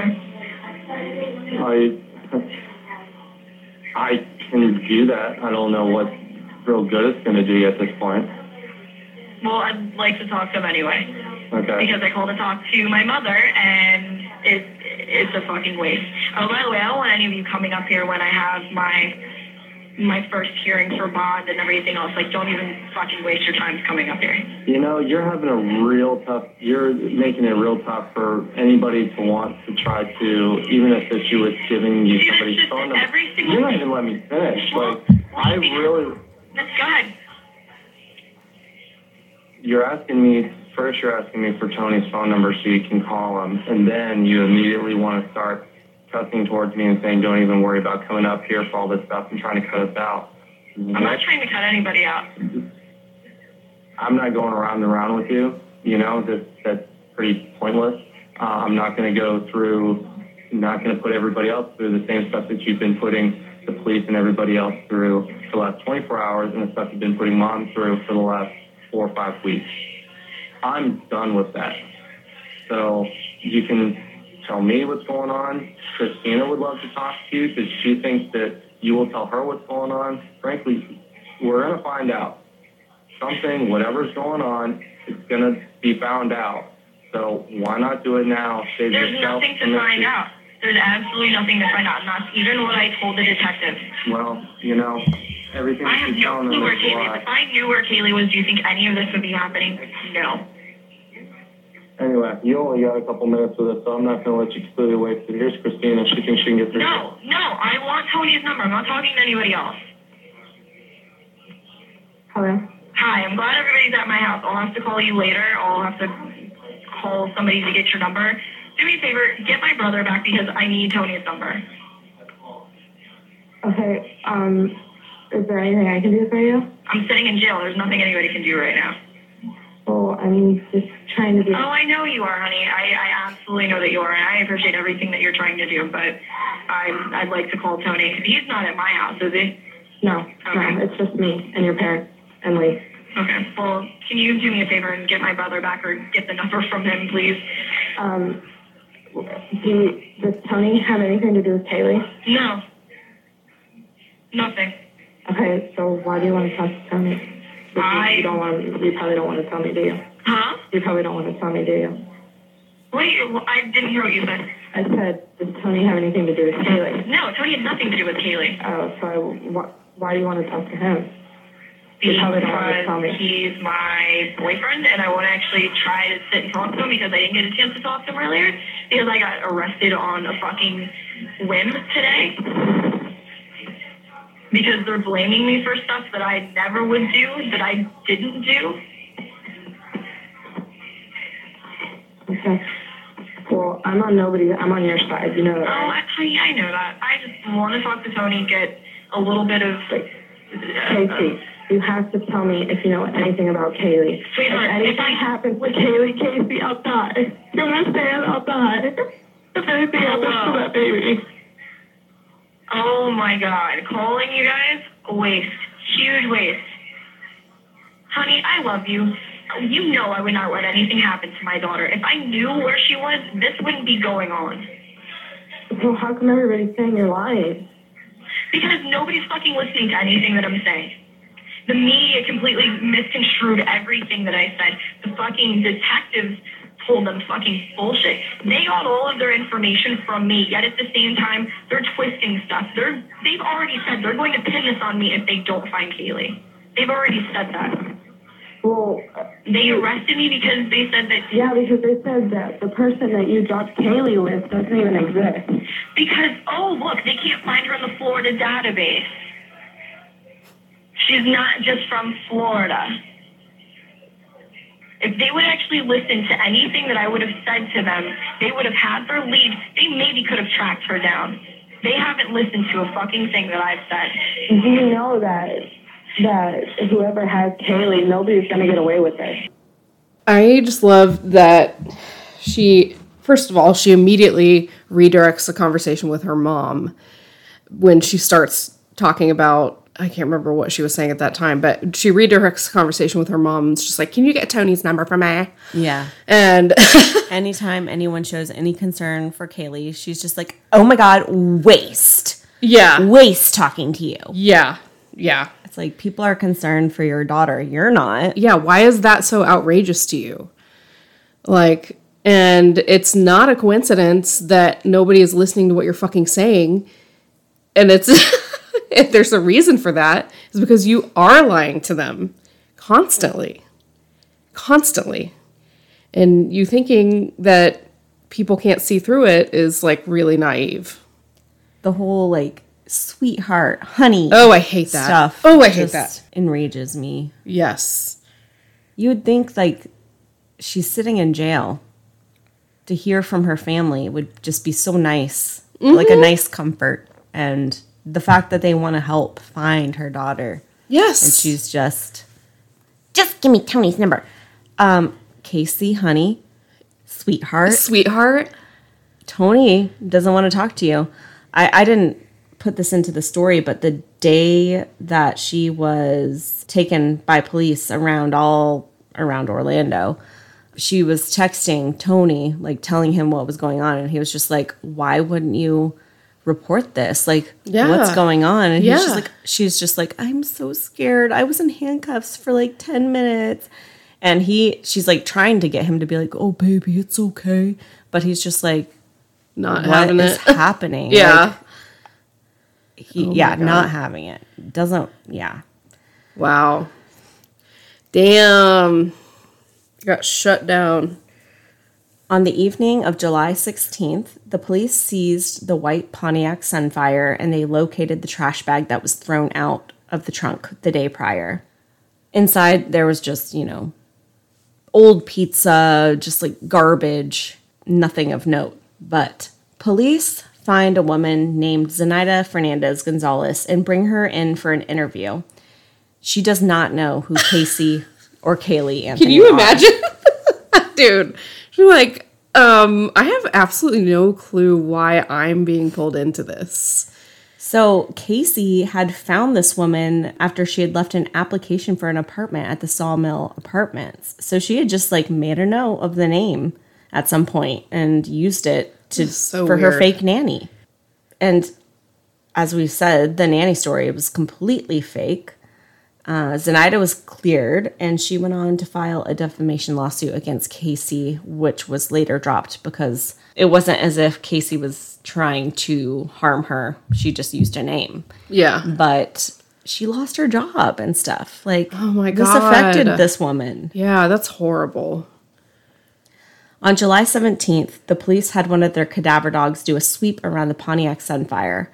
The dog immediately picks up on the odor of human remains in the trunk. The dog was taken to the Anthony residence to search for evidence in the yard, and the dog alerted to the odor of decomp in Caylee's playhouse. Another dog came, and that dog also alerted to the odor of human decomp at the playhouse in the Anthony's backyard. They dug up the areas where the dogs had alerted, but they did not find Caylee. They took samples of hair, air, carpet, etc. from the Pontiac. They took DNA samples of the whole family.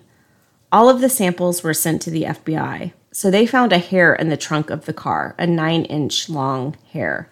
And there was a distinctive band of discoloration that occurs at the root, at the end of the hair, under unique circumstances. So this typically happens when hair is taken from a decomposing body. A dead body had been in the trunk of Casey Anthony's car. I mean, Yeah. there was a dead body in the trunk of Casey Anthony's car. DNA samples concluded that the hair from the trunk was the hair of Caylee Marie Anthony. They also found one of the highest concentrations of chloroform that they'd ever seen in the trunk of the car. And this wasn't caused by human decomp alone. The hard drive from the Anthony's desktop computer was removed as well.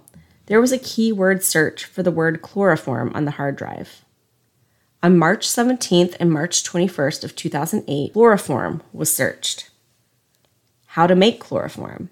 Cindy and George were working on those days. The person making those searches can be assumed to be Casey Anthony, the only person that was in the house that day. Although Cindy would say while testifying in court that it was her that made those searches, she claimed that she was typing in chlorophyll because the family dog kept eating bamboo in their backyard and she wanted to search for the toxicity. Of chlorophyll specifically. This is another instance of Cindy trying Casey. to protect Casey. Yeah, because why would you search chlorophyll You would search bamboo, not chlorophyll. or toxicity of bamboo? Exactly. like plant toxicity, like chlorophyll. yeah. That's like I'm trying to think of a good example, but um I don't know. It's like searching for the toxicity of yeah, like anything that your pet ate. Like say they ate like a cake and you're like toxicity of eggs. Yeah, or Or like you search cacao yeah. and it takes you to chlorophyll, or I mean, it takes you to chloroform. July 18th, 2008, Casey Anthony hires Jose Baez as her legal attorney. Casey heard about Baez from another inmate. So at this time, Jose Baez was a popular defense lawyer in the Latino community. The case against Casey Anthony would make him famous, and he'd go on to represent more scumbags, such as Aaron Hernandez and Harvey Weinstein. oh yeah, that's right. On the dates of August 11th, 12th, and 13th, a meter reader by the name of Roy Kronk calls police several times reporting a suspicious bag he discovered while on the job. The area where he discovered the bag was a wooded lot not far from the Anthony home. He claimed he could see something that appeared to be a small skull and bones inside of the bag. An officer by the name of Deputy Richard Cain met Kronk at the scene where he performed a cursory search where he claimed he found nothing. Kronk reports the officer was rude and frustrated with him for dragging him out in the rain. But on December 11th, Roy Kronk finds himself back at the same area and decides to check to see if the bag was still there. And it was. Kronk took a stick and was able to lift a small human skull out of the bag, and that is when he called the police for a fourth time to report what he found. I th- that appalls me that they didn't find it the first time. Well, the cop who went out there the first time was disciplined for that. Oh, He really? Did not obviously perform Yeah. his job that no, day. he didn't. So he told the dispatcher that he thinks he found a body and he's not far from the Anthony home because at this point, ev like the news is out there that there's a missing child, and so everyone's on high alert. Yeah. This time, police took him seriously and were, were able to recover the body. She was found only 15 houses down from the Anthony home on Hope Spring Drive. Oh my God. On the same road. So I just pulled up an image here, and you can see that the Anthony residence is down here, and 15 houses up. That's where Caylee Anthony's body was discovered in a wooded lot on the side of the road. On December 19th, DNA tests confirmed that the remains were that of Caylee Anthony. All that remained of Caylee were bones and some hair. A strip of duct tape was found holding the mandible to the skull. Caylee's hair was found matted underneath the tape. She was wrapped in her favorite Winnie the Pooh blanket and placed in a laundry bag that was then put inside of a trash bag. After this discovery, the police obtained a search warrant for the Anthony home. There, they found that the laundry bag was part of a set and the mate was inside of the Anthony home. They also were able to locate the same brand of duct tape that was found over Caylee's nose and mouth.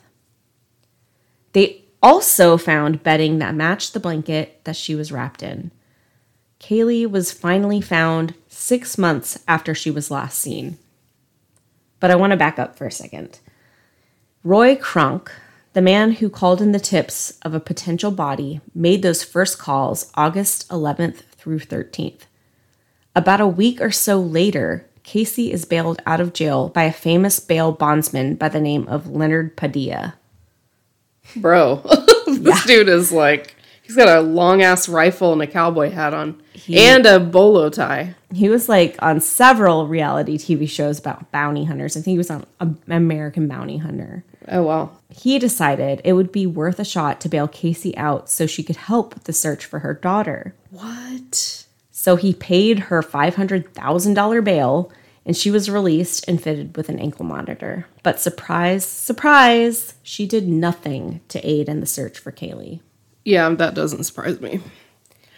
A week after her release, Casey was arrested again on charges of writing four checks worth nearly $650 from her best friend Amy Huizenga's checking account. Oh my God, So dude. she was stealing checks from her friend. Holy shit.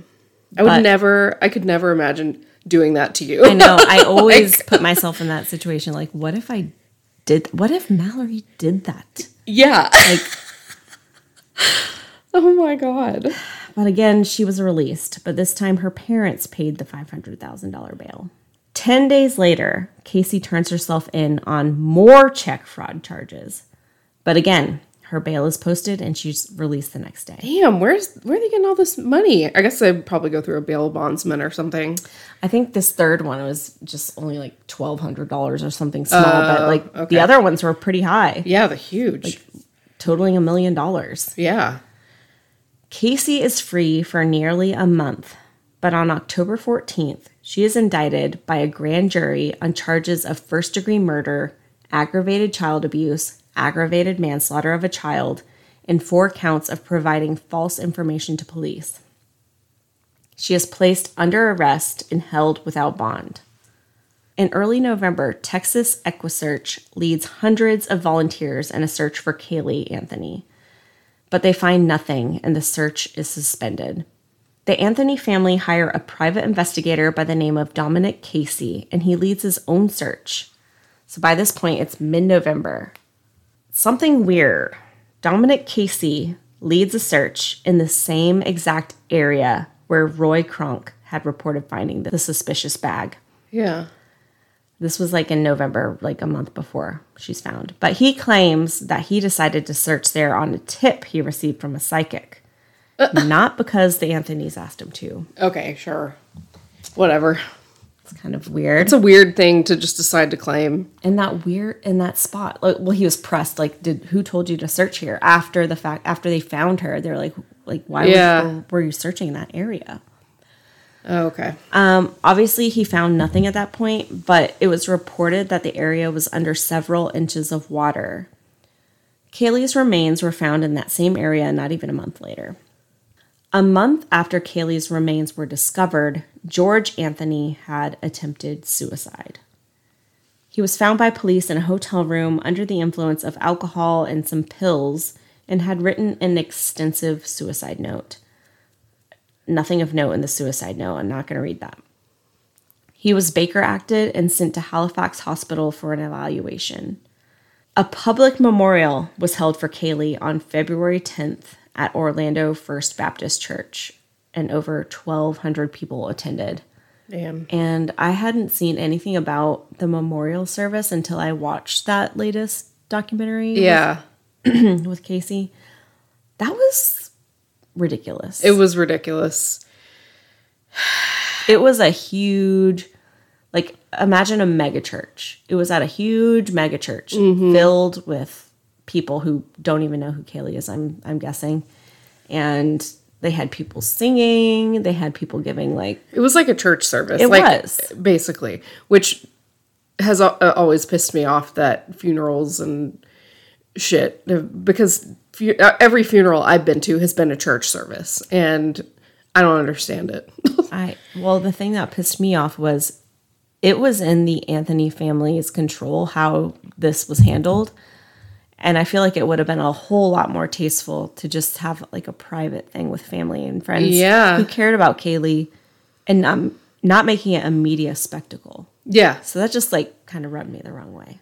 There are, to be honest with you, a few things about Casey's parents that rub me the wrong way, and oh there are a ton of things that rubbed me the wrong way about her parents. I Yeah. think they're total media horrors and i'm sure they are grieving their granddaughter but at the same time Um, i guess you can't really predict how you'd act in that situation but Yeah, I don't know. You can cut this if you're going to mention it, but um, like when Caylee was found, they had immediately like I don't know if they already had the boat, but like the same day Yeah. or something went out on lakes with some search organization to try to find other missing kids. Yeah It's super weird. and they they got this like fancy ass boat like all tricked out and Yeah. it's like have you it was like for And they literally just found out that for certain Caylee was dead. Like, yeah what? weird i what are you doing?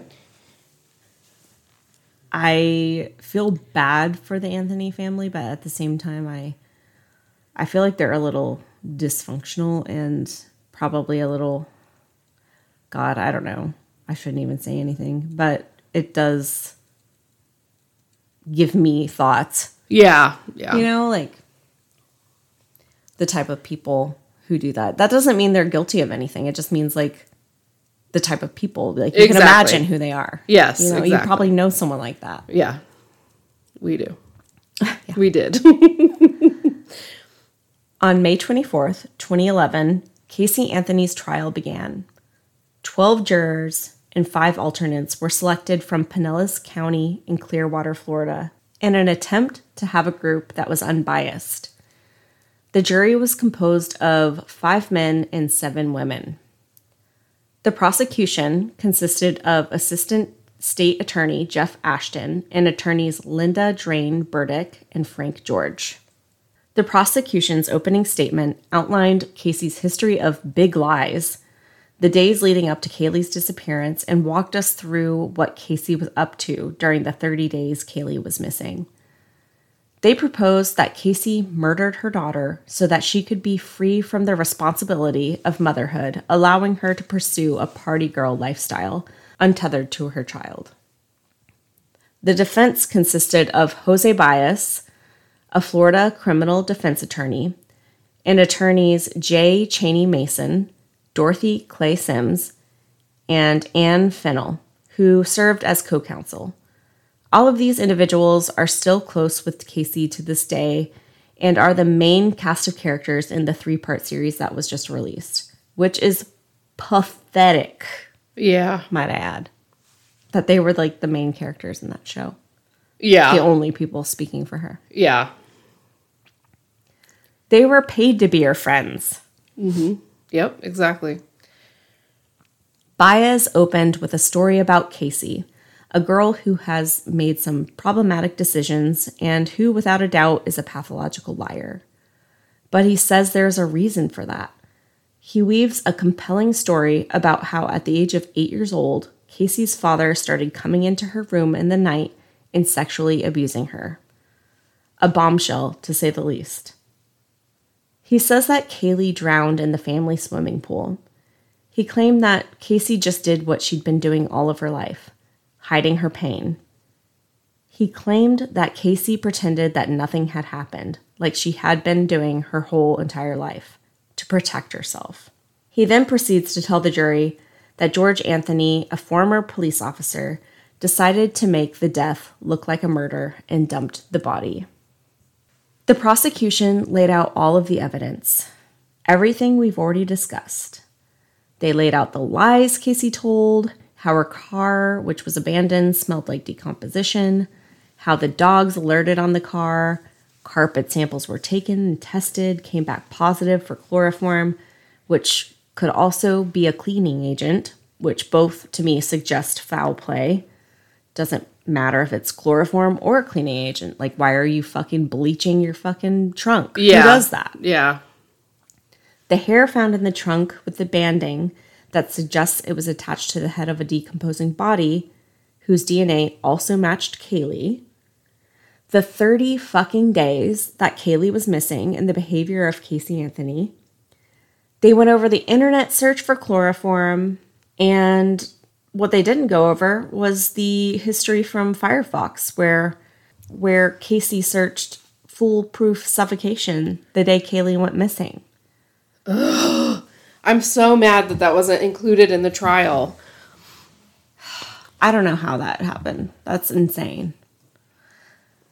Baez called experts to the stand that planted seeds of doubt in the jury's mind for every piece of evidence.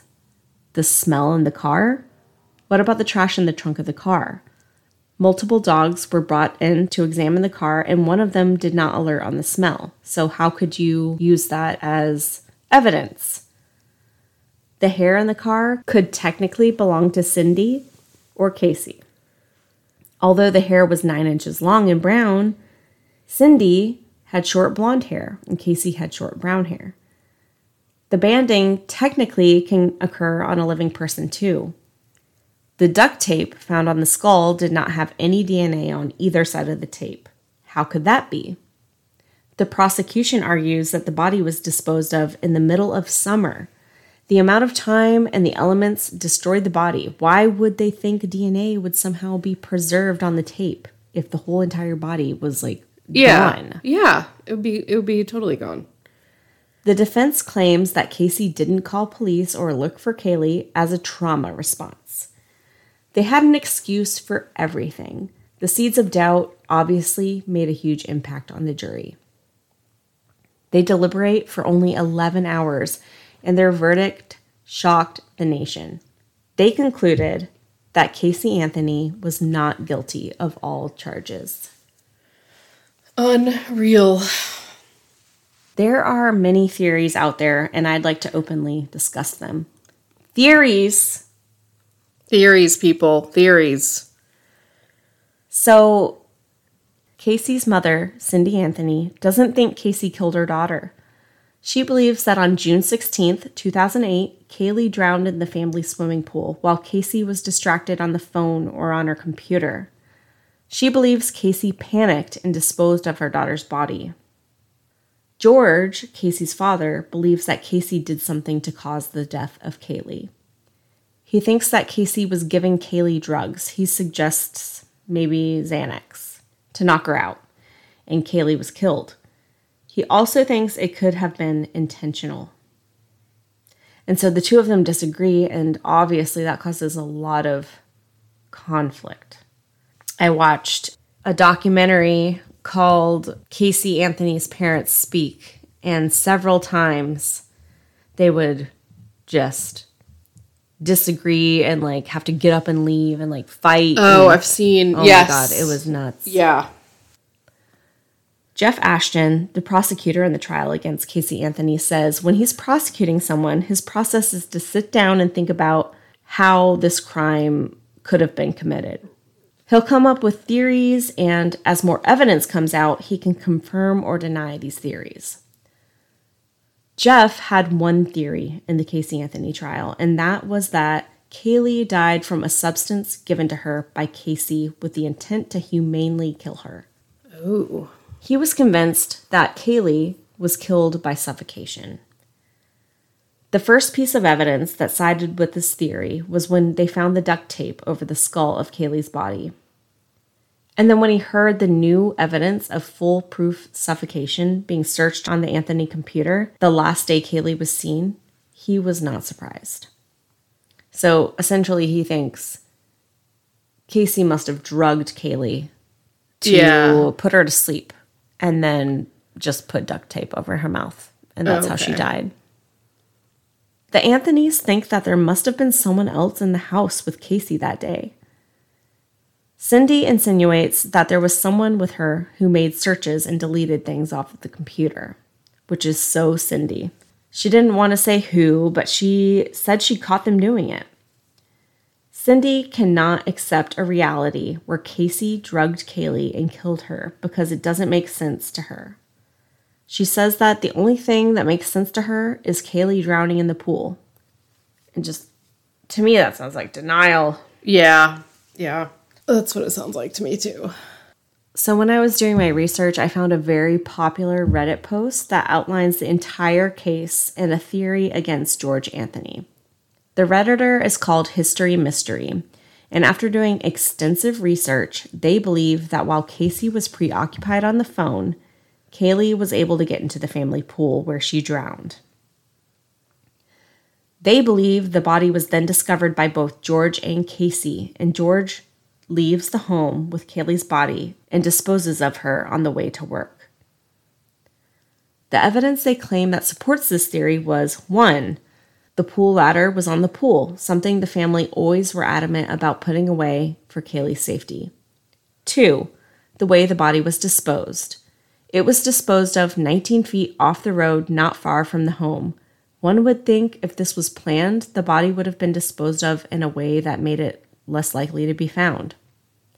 Three, the shift in Casey's behavior that day. Initially, everything seemed normal, and then there's a period of no activity on the phone or the computer. And then that's followed by a flurry of calls to Cindy, which could be how one would react if there was an accident. Four, George lied about the timeline of that day, saying Casey left with Caylee to go to work at 12:50 when Casey's phone and internet history show otherwise. And then 5, George and Casey's communication comes to a screeching halt, which is abnormal for the two. The Redditor also gives a few possibilities as to why they disposed of Caylee instead of calling 911. One was George was molesting Caylee and or was her biological father and didn't want it getting out. And then two, they were afraid of how Cindy would react. So there was a theory I heard that I find to be a little bit more likely. So I heard it and then I just basically I basically just put it into my own words. So, consider the dynamics of the Anthony family. The history, dysfunctional, codependent, wrought with lies and secrets. Okay? Mm-hmm. Casey is the product of her upbringing and has seemingly been enabled to continue her patterns of behavior. From what I know about this family, Cindy seems to be the head of the household. Things always feel rocky with George, squandering their money, cheating, just being a general disappointment. But Cindy maintains a facade that all is well. So Casey has to fit into this narrative. So when Casey becomes pregnant, Cindy hides it just like she did when Casey didn't graduate high school. She insists her daughter must have this baby. So imagine the resentment and the angst that Casey must have. Yeah. Casey was once the star of the show, but now it's all about Caylee. Casey, now an adult, rebels in her own way. She lies about having a job, She provides any excuse she can to get her mother off her ass, basically. So she's stealing money from her family and friends, basically just so she could have her own needs met. She's lying to the extent that she has no backup plan, no plan for escape, just lying constantly. Now, remember how there is that big blow up fight the night of July 15th? Yeah. That was the night before Caylee goes missing. The general outcome of the fight was that Cindy said she was going to kick Casey out and get custody of Caylee. Well, if you look at the prosecution's theory that Casey just didn't want to be a mother anymore, then this doesn't really mean much, right? Like, good riddance, take her. But Yeah. I don't think that's the case. I don't think Casey wanted to kill her daughter so she could go off partying. I think, like Chandler Halderson, someone I see a lot of similarities in with Casey, Yes. I think she wanted her parents to continue footing the bill, letting her stay there, taking care of her child whenever she wants. I think she wanted to continue not working. If they kicked Casey out, that meant she had to get her ass up and get a whole ass job. Find a place to live, pay the bills, and I think she also saw her mother taking Caylee as her mother winning. Yeah. Caylee was a pawn to Casey. Actually, Caylee was a pawn in this family. Cindy threatened Casey on multiple occasions to take her daughter away from her. Cindy put on the face of the perfect mother and the perfect grandmother, and that had to be infuriating to Casey. I believe it's possible that the fight continued into the morning of the next day. And I think it's possible that Casey started to panic. Not only was her lifestyle about to be taken away, but potentially Caylee, the only way she was able to get what she wanted, the only way she was able to receive attention from her parents. Caylee is the only thing she had that kept her parents supporting her. Without Caylee, she's shit out of luck. I think it is very likely that her parents left for work. Casey started to plan how she would kill Caylee. She searched foolproof suffocation on her computer and somehow murdered her baby. As much as it makes me sick to think about, I can believe that Casey put her daughter in that pool and walked away to chat with her friends on the phone.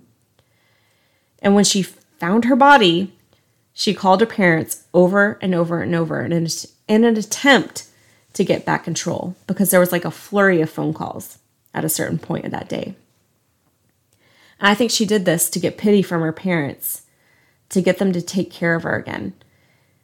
I mean, obviously, she didn't think this through. This wasn't just another lie she could brush off and people could forget. This was a life that couldn't be brought back. After not being able to reach her parents, too much time had passed, and I think she went with her same pattern of behavior. She had to cover this up with another lie and another lie. Something that doesn't entirely make sense to me with this theory is why wouldn't she call 911 first and then try to call her parents? Yeah. But Casey is an enigma. Maybe She this is. was more about this thing with her parents and less about committing a murder that looks like an accident. This was more about her parents not making this look a certain way to authorities. I don't think she was even considering Kay- Caylee as a life. So after not being able to get a hold of her parents, she panics. Maybe she puts the duct tape over Caylee's mouth to prevent her from being revived. Puts her in the trunk and goes about her life until she can't hide the smell anymore. So then she ditches Caylee, ditches the car, and continues playing the game as long as she can. To me, it makes more sense than George being involved. So that's something like a theory I heard, and then also I like kind of just like tied in my own thoughts and feelings about everything after doing all my research. Yeah, I, I that's an interesting angle because I hadn't thought about her actually intentionally drowning her. Um, yeah, I mean, my opinion has always just been, I, I didn't necessarily. I mean, I still, I, I think that she killed her, and I think it was definitely because she just going off of like that diary entry and everything, she just didn't want to be a mom anymore. And I don't know because I they're in that new show.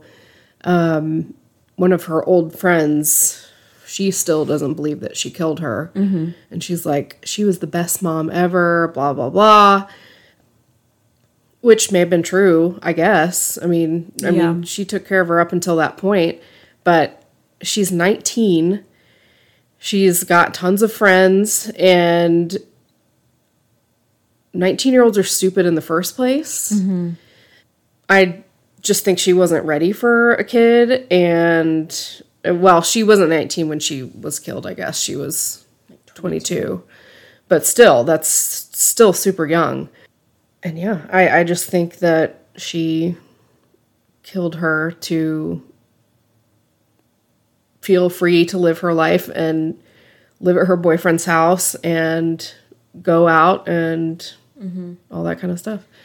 I think a lot of people would bring up like her mom wanted to take Caylee off her hands. Why didn't she just do that? And I think Yeah, that's a good point. a possibility could be that she didn't want her mom to have Caylee. Out of spite. She wanted to spite them yes. and just take Yeah. it, take Caylee from everyone Yeah. as a fuck you.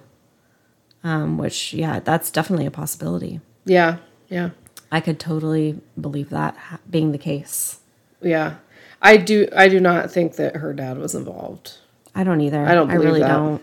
After being acquitted of the murder charges, Casey was invited to move to South Florida to live with and work for Pat McKenna, which was one of the lead investigators for Casey's defense. Crazy to me. Insane. I was up I was like in disbelief when I saw that. I was like you were a lead investigator on this case. You sat through all of her lies in the beginning and you're now trusting her with your research. Well, do you know what other cases he was a lead investigator for? oh, I know he worked on Yo- OJ, right? Yep. Yeah, yeah, yeah, yeah. So he really, he Dude. I don't know. So Casey has been Pat's research assistant for the past 10 or so years. And as I said, to give you a little insight, he was an investigator for O.J. Simpson's defense. So maybe you're seeing a little bit of a pattern. Yeah. McKenna serves as the Cindy and George Anthony replacement, is how I see it. Yeah, she's got a new family with him. Yeah. And um, he makes sure Casey has everything she needs. Yes. You know, he, he- he's providing her a free place to live, Yeah. a job, Well, apparently she went to live with him pretty quickly. I think Yep. after the after Yep. she was like almost immediately. Yeah. He even helped her start her own photography business, which she launched in 2016, called Case Photography, um, doing family photos. Oh my God, who are these people? But the. LLC is no longer active, so I guess not a whole lot of people Oh. wanted their family photos taken by a baby murderer. Yeah, no, I wouldn't. No thanks. Don't get mad that I called her a baby murderer just because she was found innocent by 12 randos because they didn't see a video of her murdering her child. Can I just say, oh my God, it pisses me off. Yeah. Uh, unbelievable. These people deliberated for 11 hours. I think they had it in their head right from the beginning. Oh, we don't know for sure. It has to be beyond a reasonable doubt. Do you understand that mm-hmm. you have to use your brain a little bit? Like, what facts are presented to you? Can you? It's not like Yeah. you're not going to have a video of someone murdering someone at every fucking case. You No. have to use your noggin. you got to use logic and yeah, just listen to the facts. They were presented to you and then I don't know. It, it's just so crazy. The, the def- defense's story. there was um, no there was no evidence of anything the defense provided. I think that the defense was able to put enough doubt, Doubt. in their brain. That's it. and that's that's why they didn't accuse, convict her. Yep. there was an alternative path that could have happened. Yeah. But there's an alternative path that could have happened in any trial. Yes. This one, foolproof, I think. It was a little foolproof. Like, there was so much evidence. She didn't report her child missing for over 30 days. Oh, yeah. Oh my god. There was decomposition in the trunk of her car. yes. The body was found with the laundry bag from their home, the blanket from her home, Mm-hmm. duct tape from their home, Yep. the internet searches. Like, there was so much. They didn't have the internet searches, so we'll give Well, them yeah, that they one. didn't. But but they did have the chloroform internet search. oh, they did. Yeah, they didn't have the foolproof suffocation. Oh my god, dude. I think the Anthony family had royally fucked up this case by meddling and trying to protect their daughter, lying. George Anthony was not an honest individual, not trustworthy on the stand. Yeah. Well, he ended up changing his story, didn't he? Yeah. Bro. So, what did you think about the documentary series, if you can even call it that? yeah. uh, propaganda is what it is. Um, I was immediately enraged, and I think that she's a horrible actress. And I think that she's had 10 years. Well, actually, despite having 10 years to fine, fine tune her story, she still has contradictions that are very obvious in this documentary. Like, for instance, she said in episode one that she thought Caylee was alive until they found her body in December. Mm-hmm. And then in the next episode, she says that she drowned in the pool and she held her limp body. And then she goes back and says that, oh, well, my dad said that she, was, was fine, fine. so I believed him. I had to believe him. I wanted to believe him. I had to trust him. Like, Unbelievable. Unbelievable. and then the sexual abuse allegations. I don't know if that happened or not, but why would I believe someone who lies about literally everything? Yeah. In the first place, you doing this documentary after everything you've ever said, why do you think anyone is going to believe what you're saying now? Anyone. You are a certified liar, proven over and over again. No one's going to believe you. So you just wasted people's time, basically. Well, there are lots of people that do believe her. I mean, I've already seen Reddit comments coming through like, "Oh, I was I always thought she was guilty, but now after watching this, No. And like even before I finished the series, someone was just like, "Oh my god, episode 3, mind blown. My opinion has totally changed." And I'm like, "Is this No. Casey Anthony writing this comment?" Right. Can we just say the only people that were on this documentary were her defense team and the roommates of her ex-boyfriend Yeah. who were like obviously just like on just wanting to be on TV. Yeah, yeah. And I thought that was so stupid that one moment where they're like, why did George testify for, you know, as a star witness on the grand jury when his daughter, he was saying that it was an accident or whatever. Um, why was he testifying for her to get the death penalty? He was summoned as a witness. I don't think he had a choice. And just because And the guy was like, oh my God, my mind is blown right now. Yeah, he's like, can I take a minute? I can't even fathom this. It's like, dude, just because he has to be on the stand and answer some questions doesn't mean he wants his daughter to be killed. And that doesn't Yeah. even, even if she's found guilty, that doesn't mean she's going to get the death penalty. No, they don't have to give her the death Right. penalty. They can decide what kind of sentence she gets from there. It's Exactly. called a sentencing hearing. Yes. Right, Joey? Is that what I right? Yeah. Um, oh my God, dude. It's infuriating. Yeah, it is. Absolutely infuriating. And I I went back and watched a YouTube video. Um, it's by Jim Can't Swim. It's one I sent to you the other day.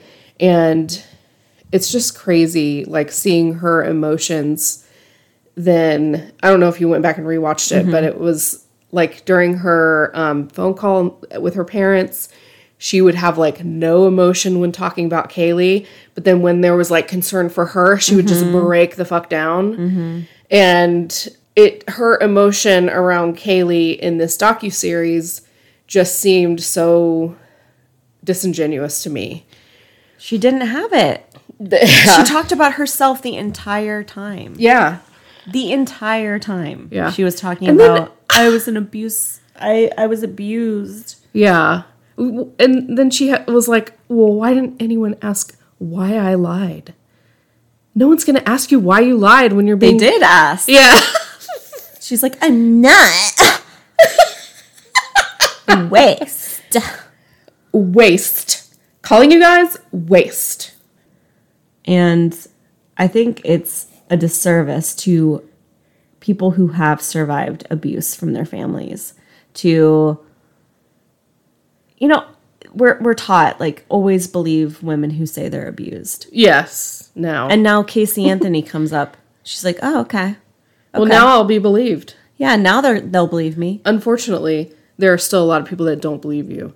So, Well, even if she was abused, it doesn't it doesn't answer the question of why this happened at all. no. It doesn't. She still doesn't have the answer as to what happened for for her own fucking story.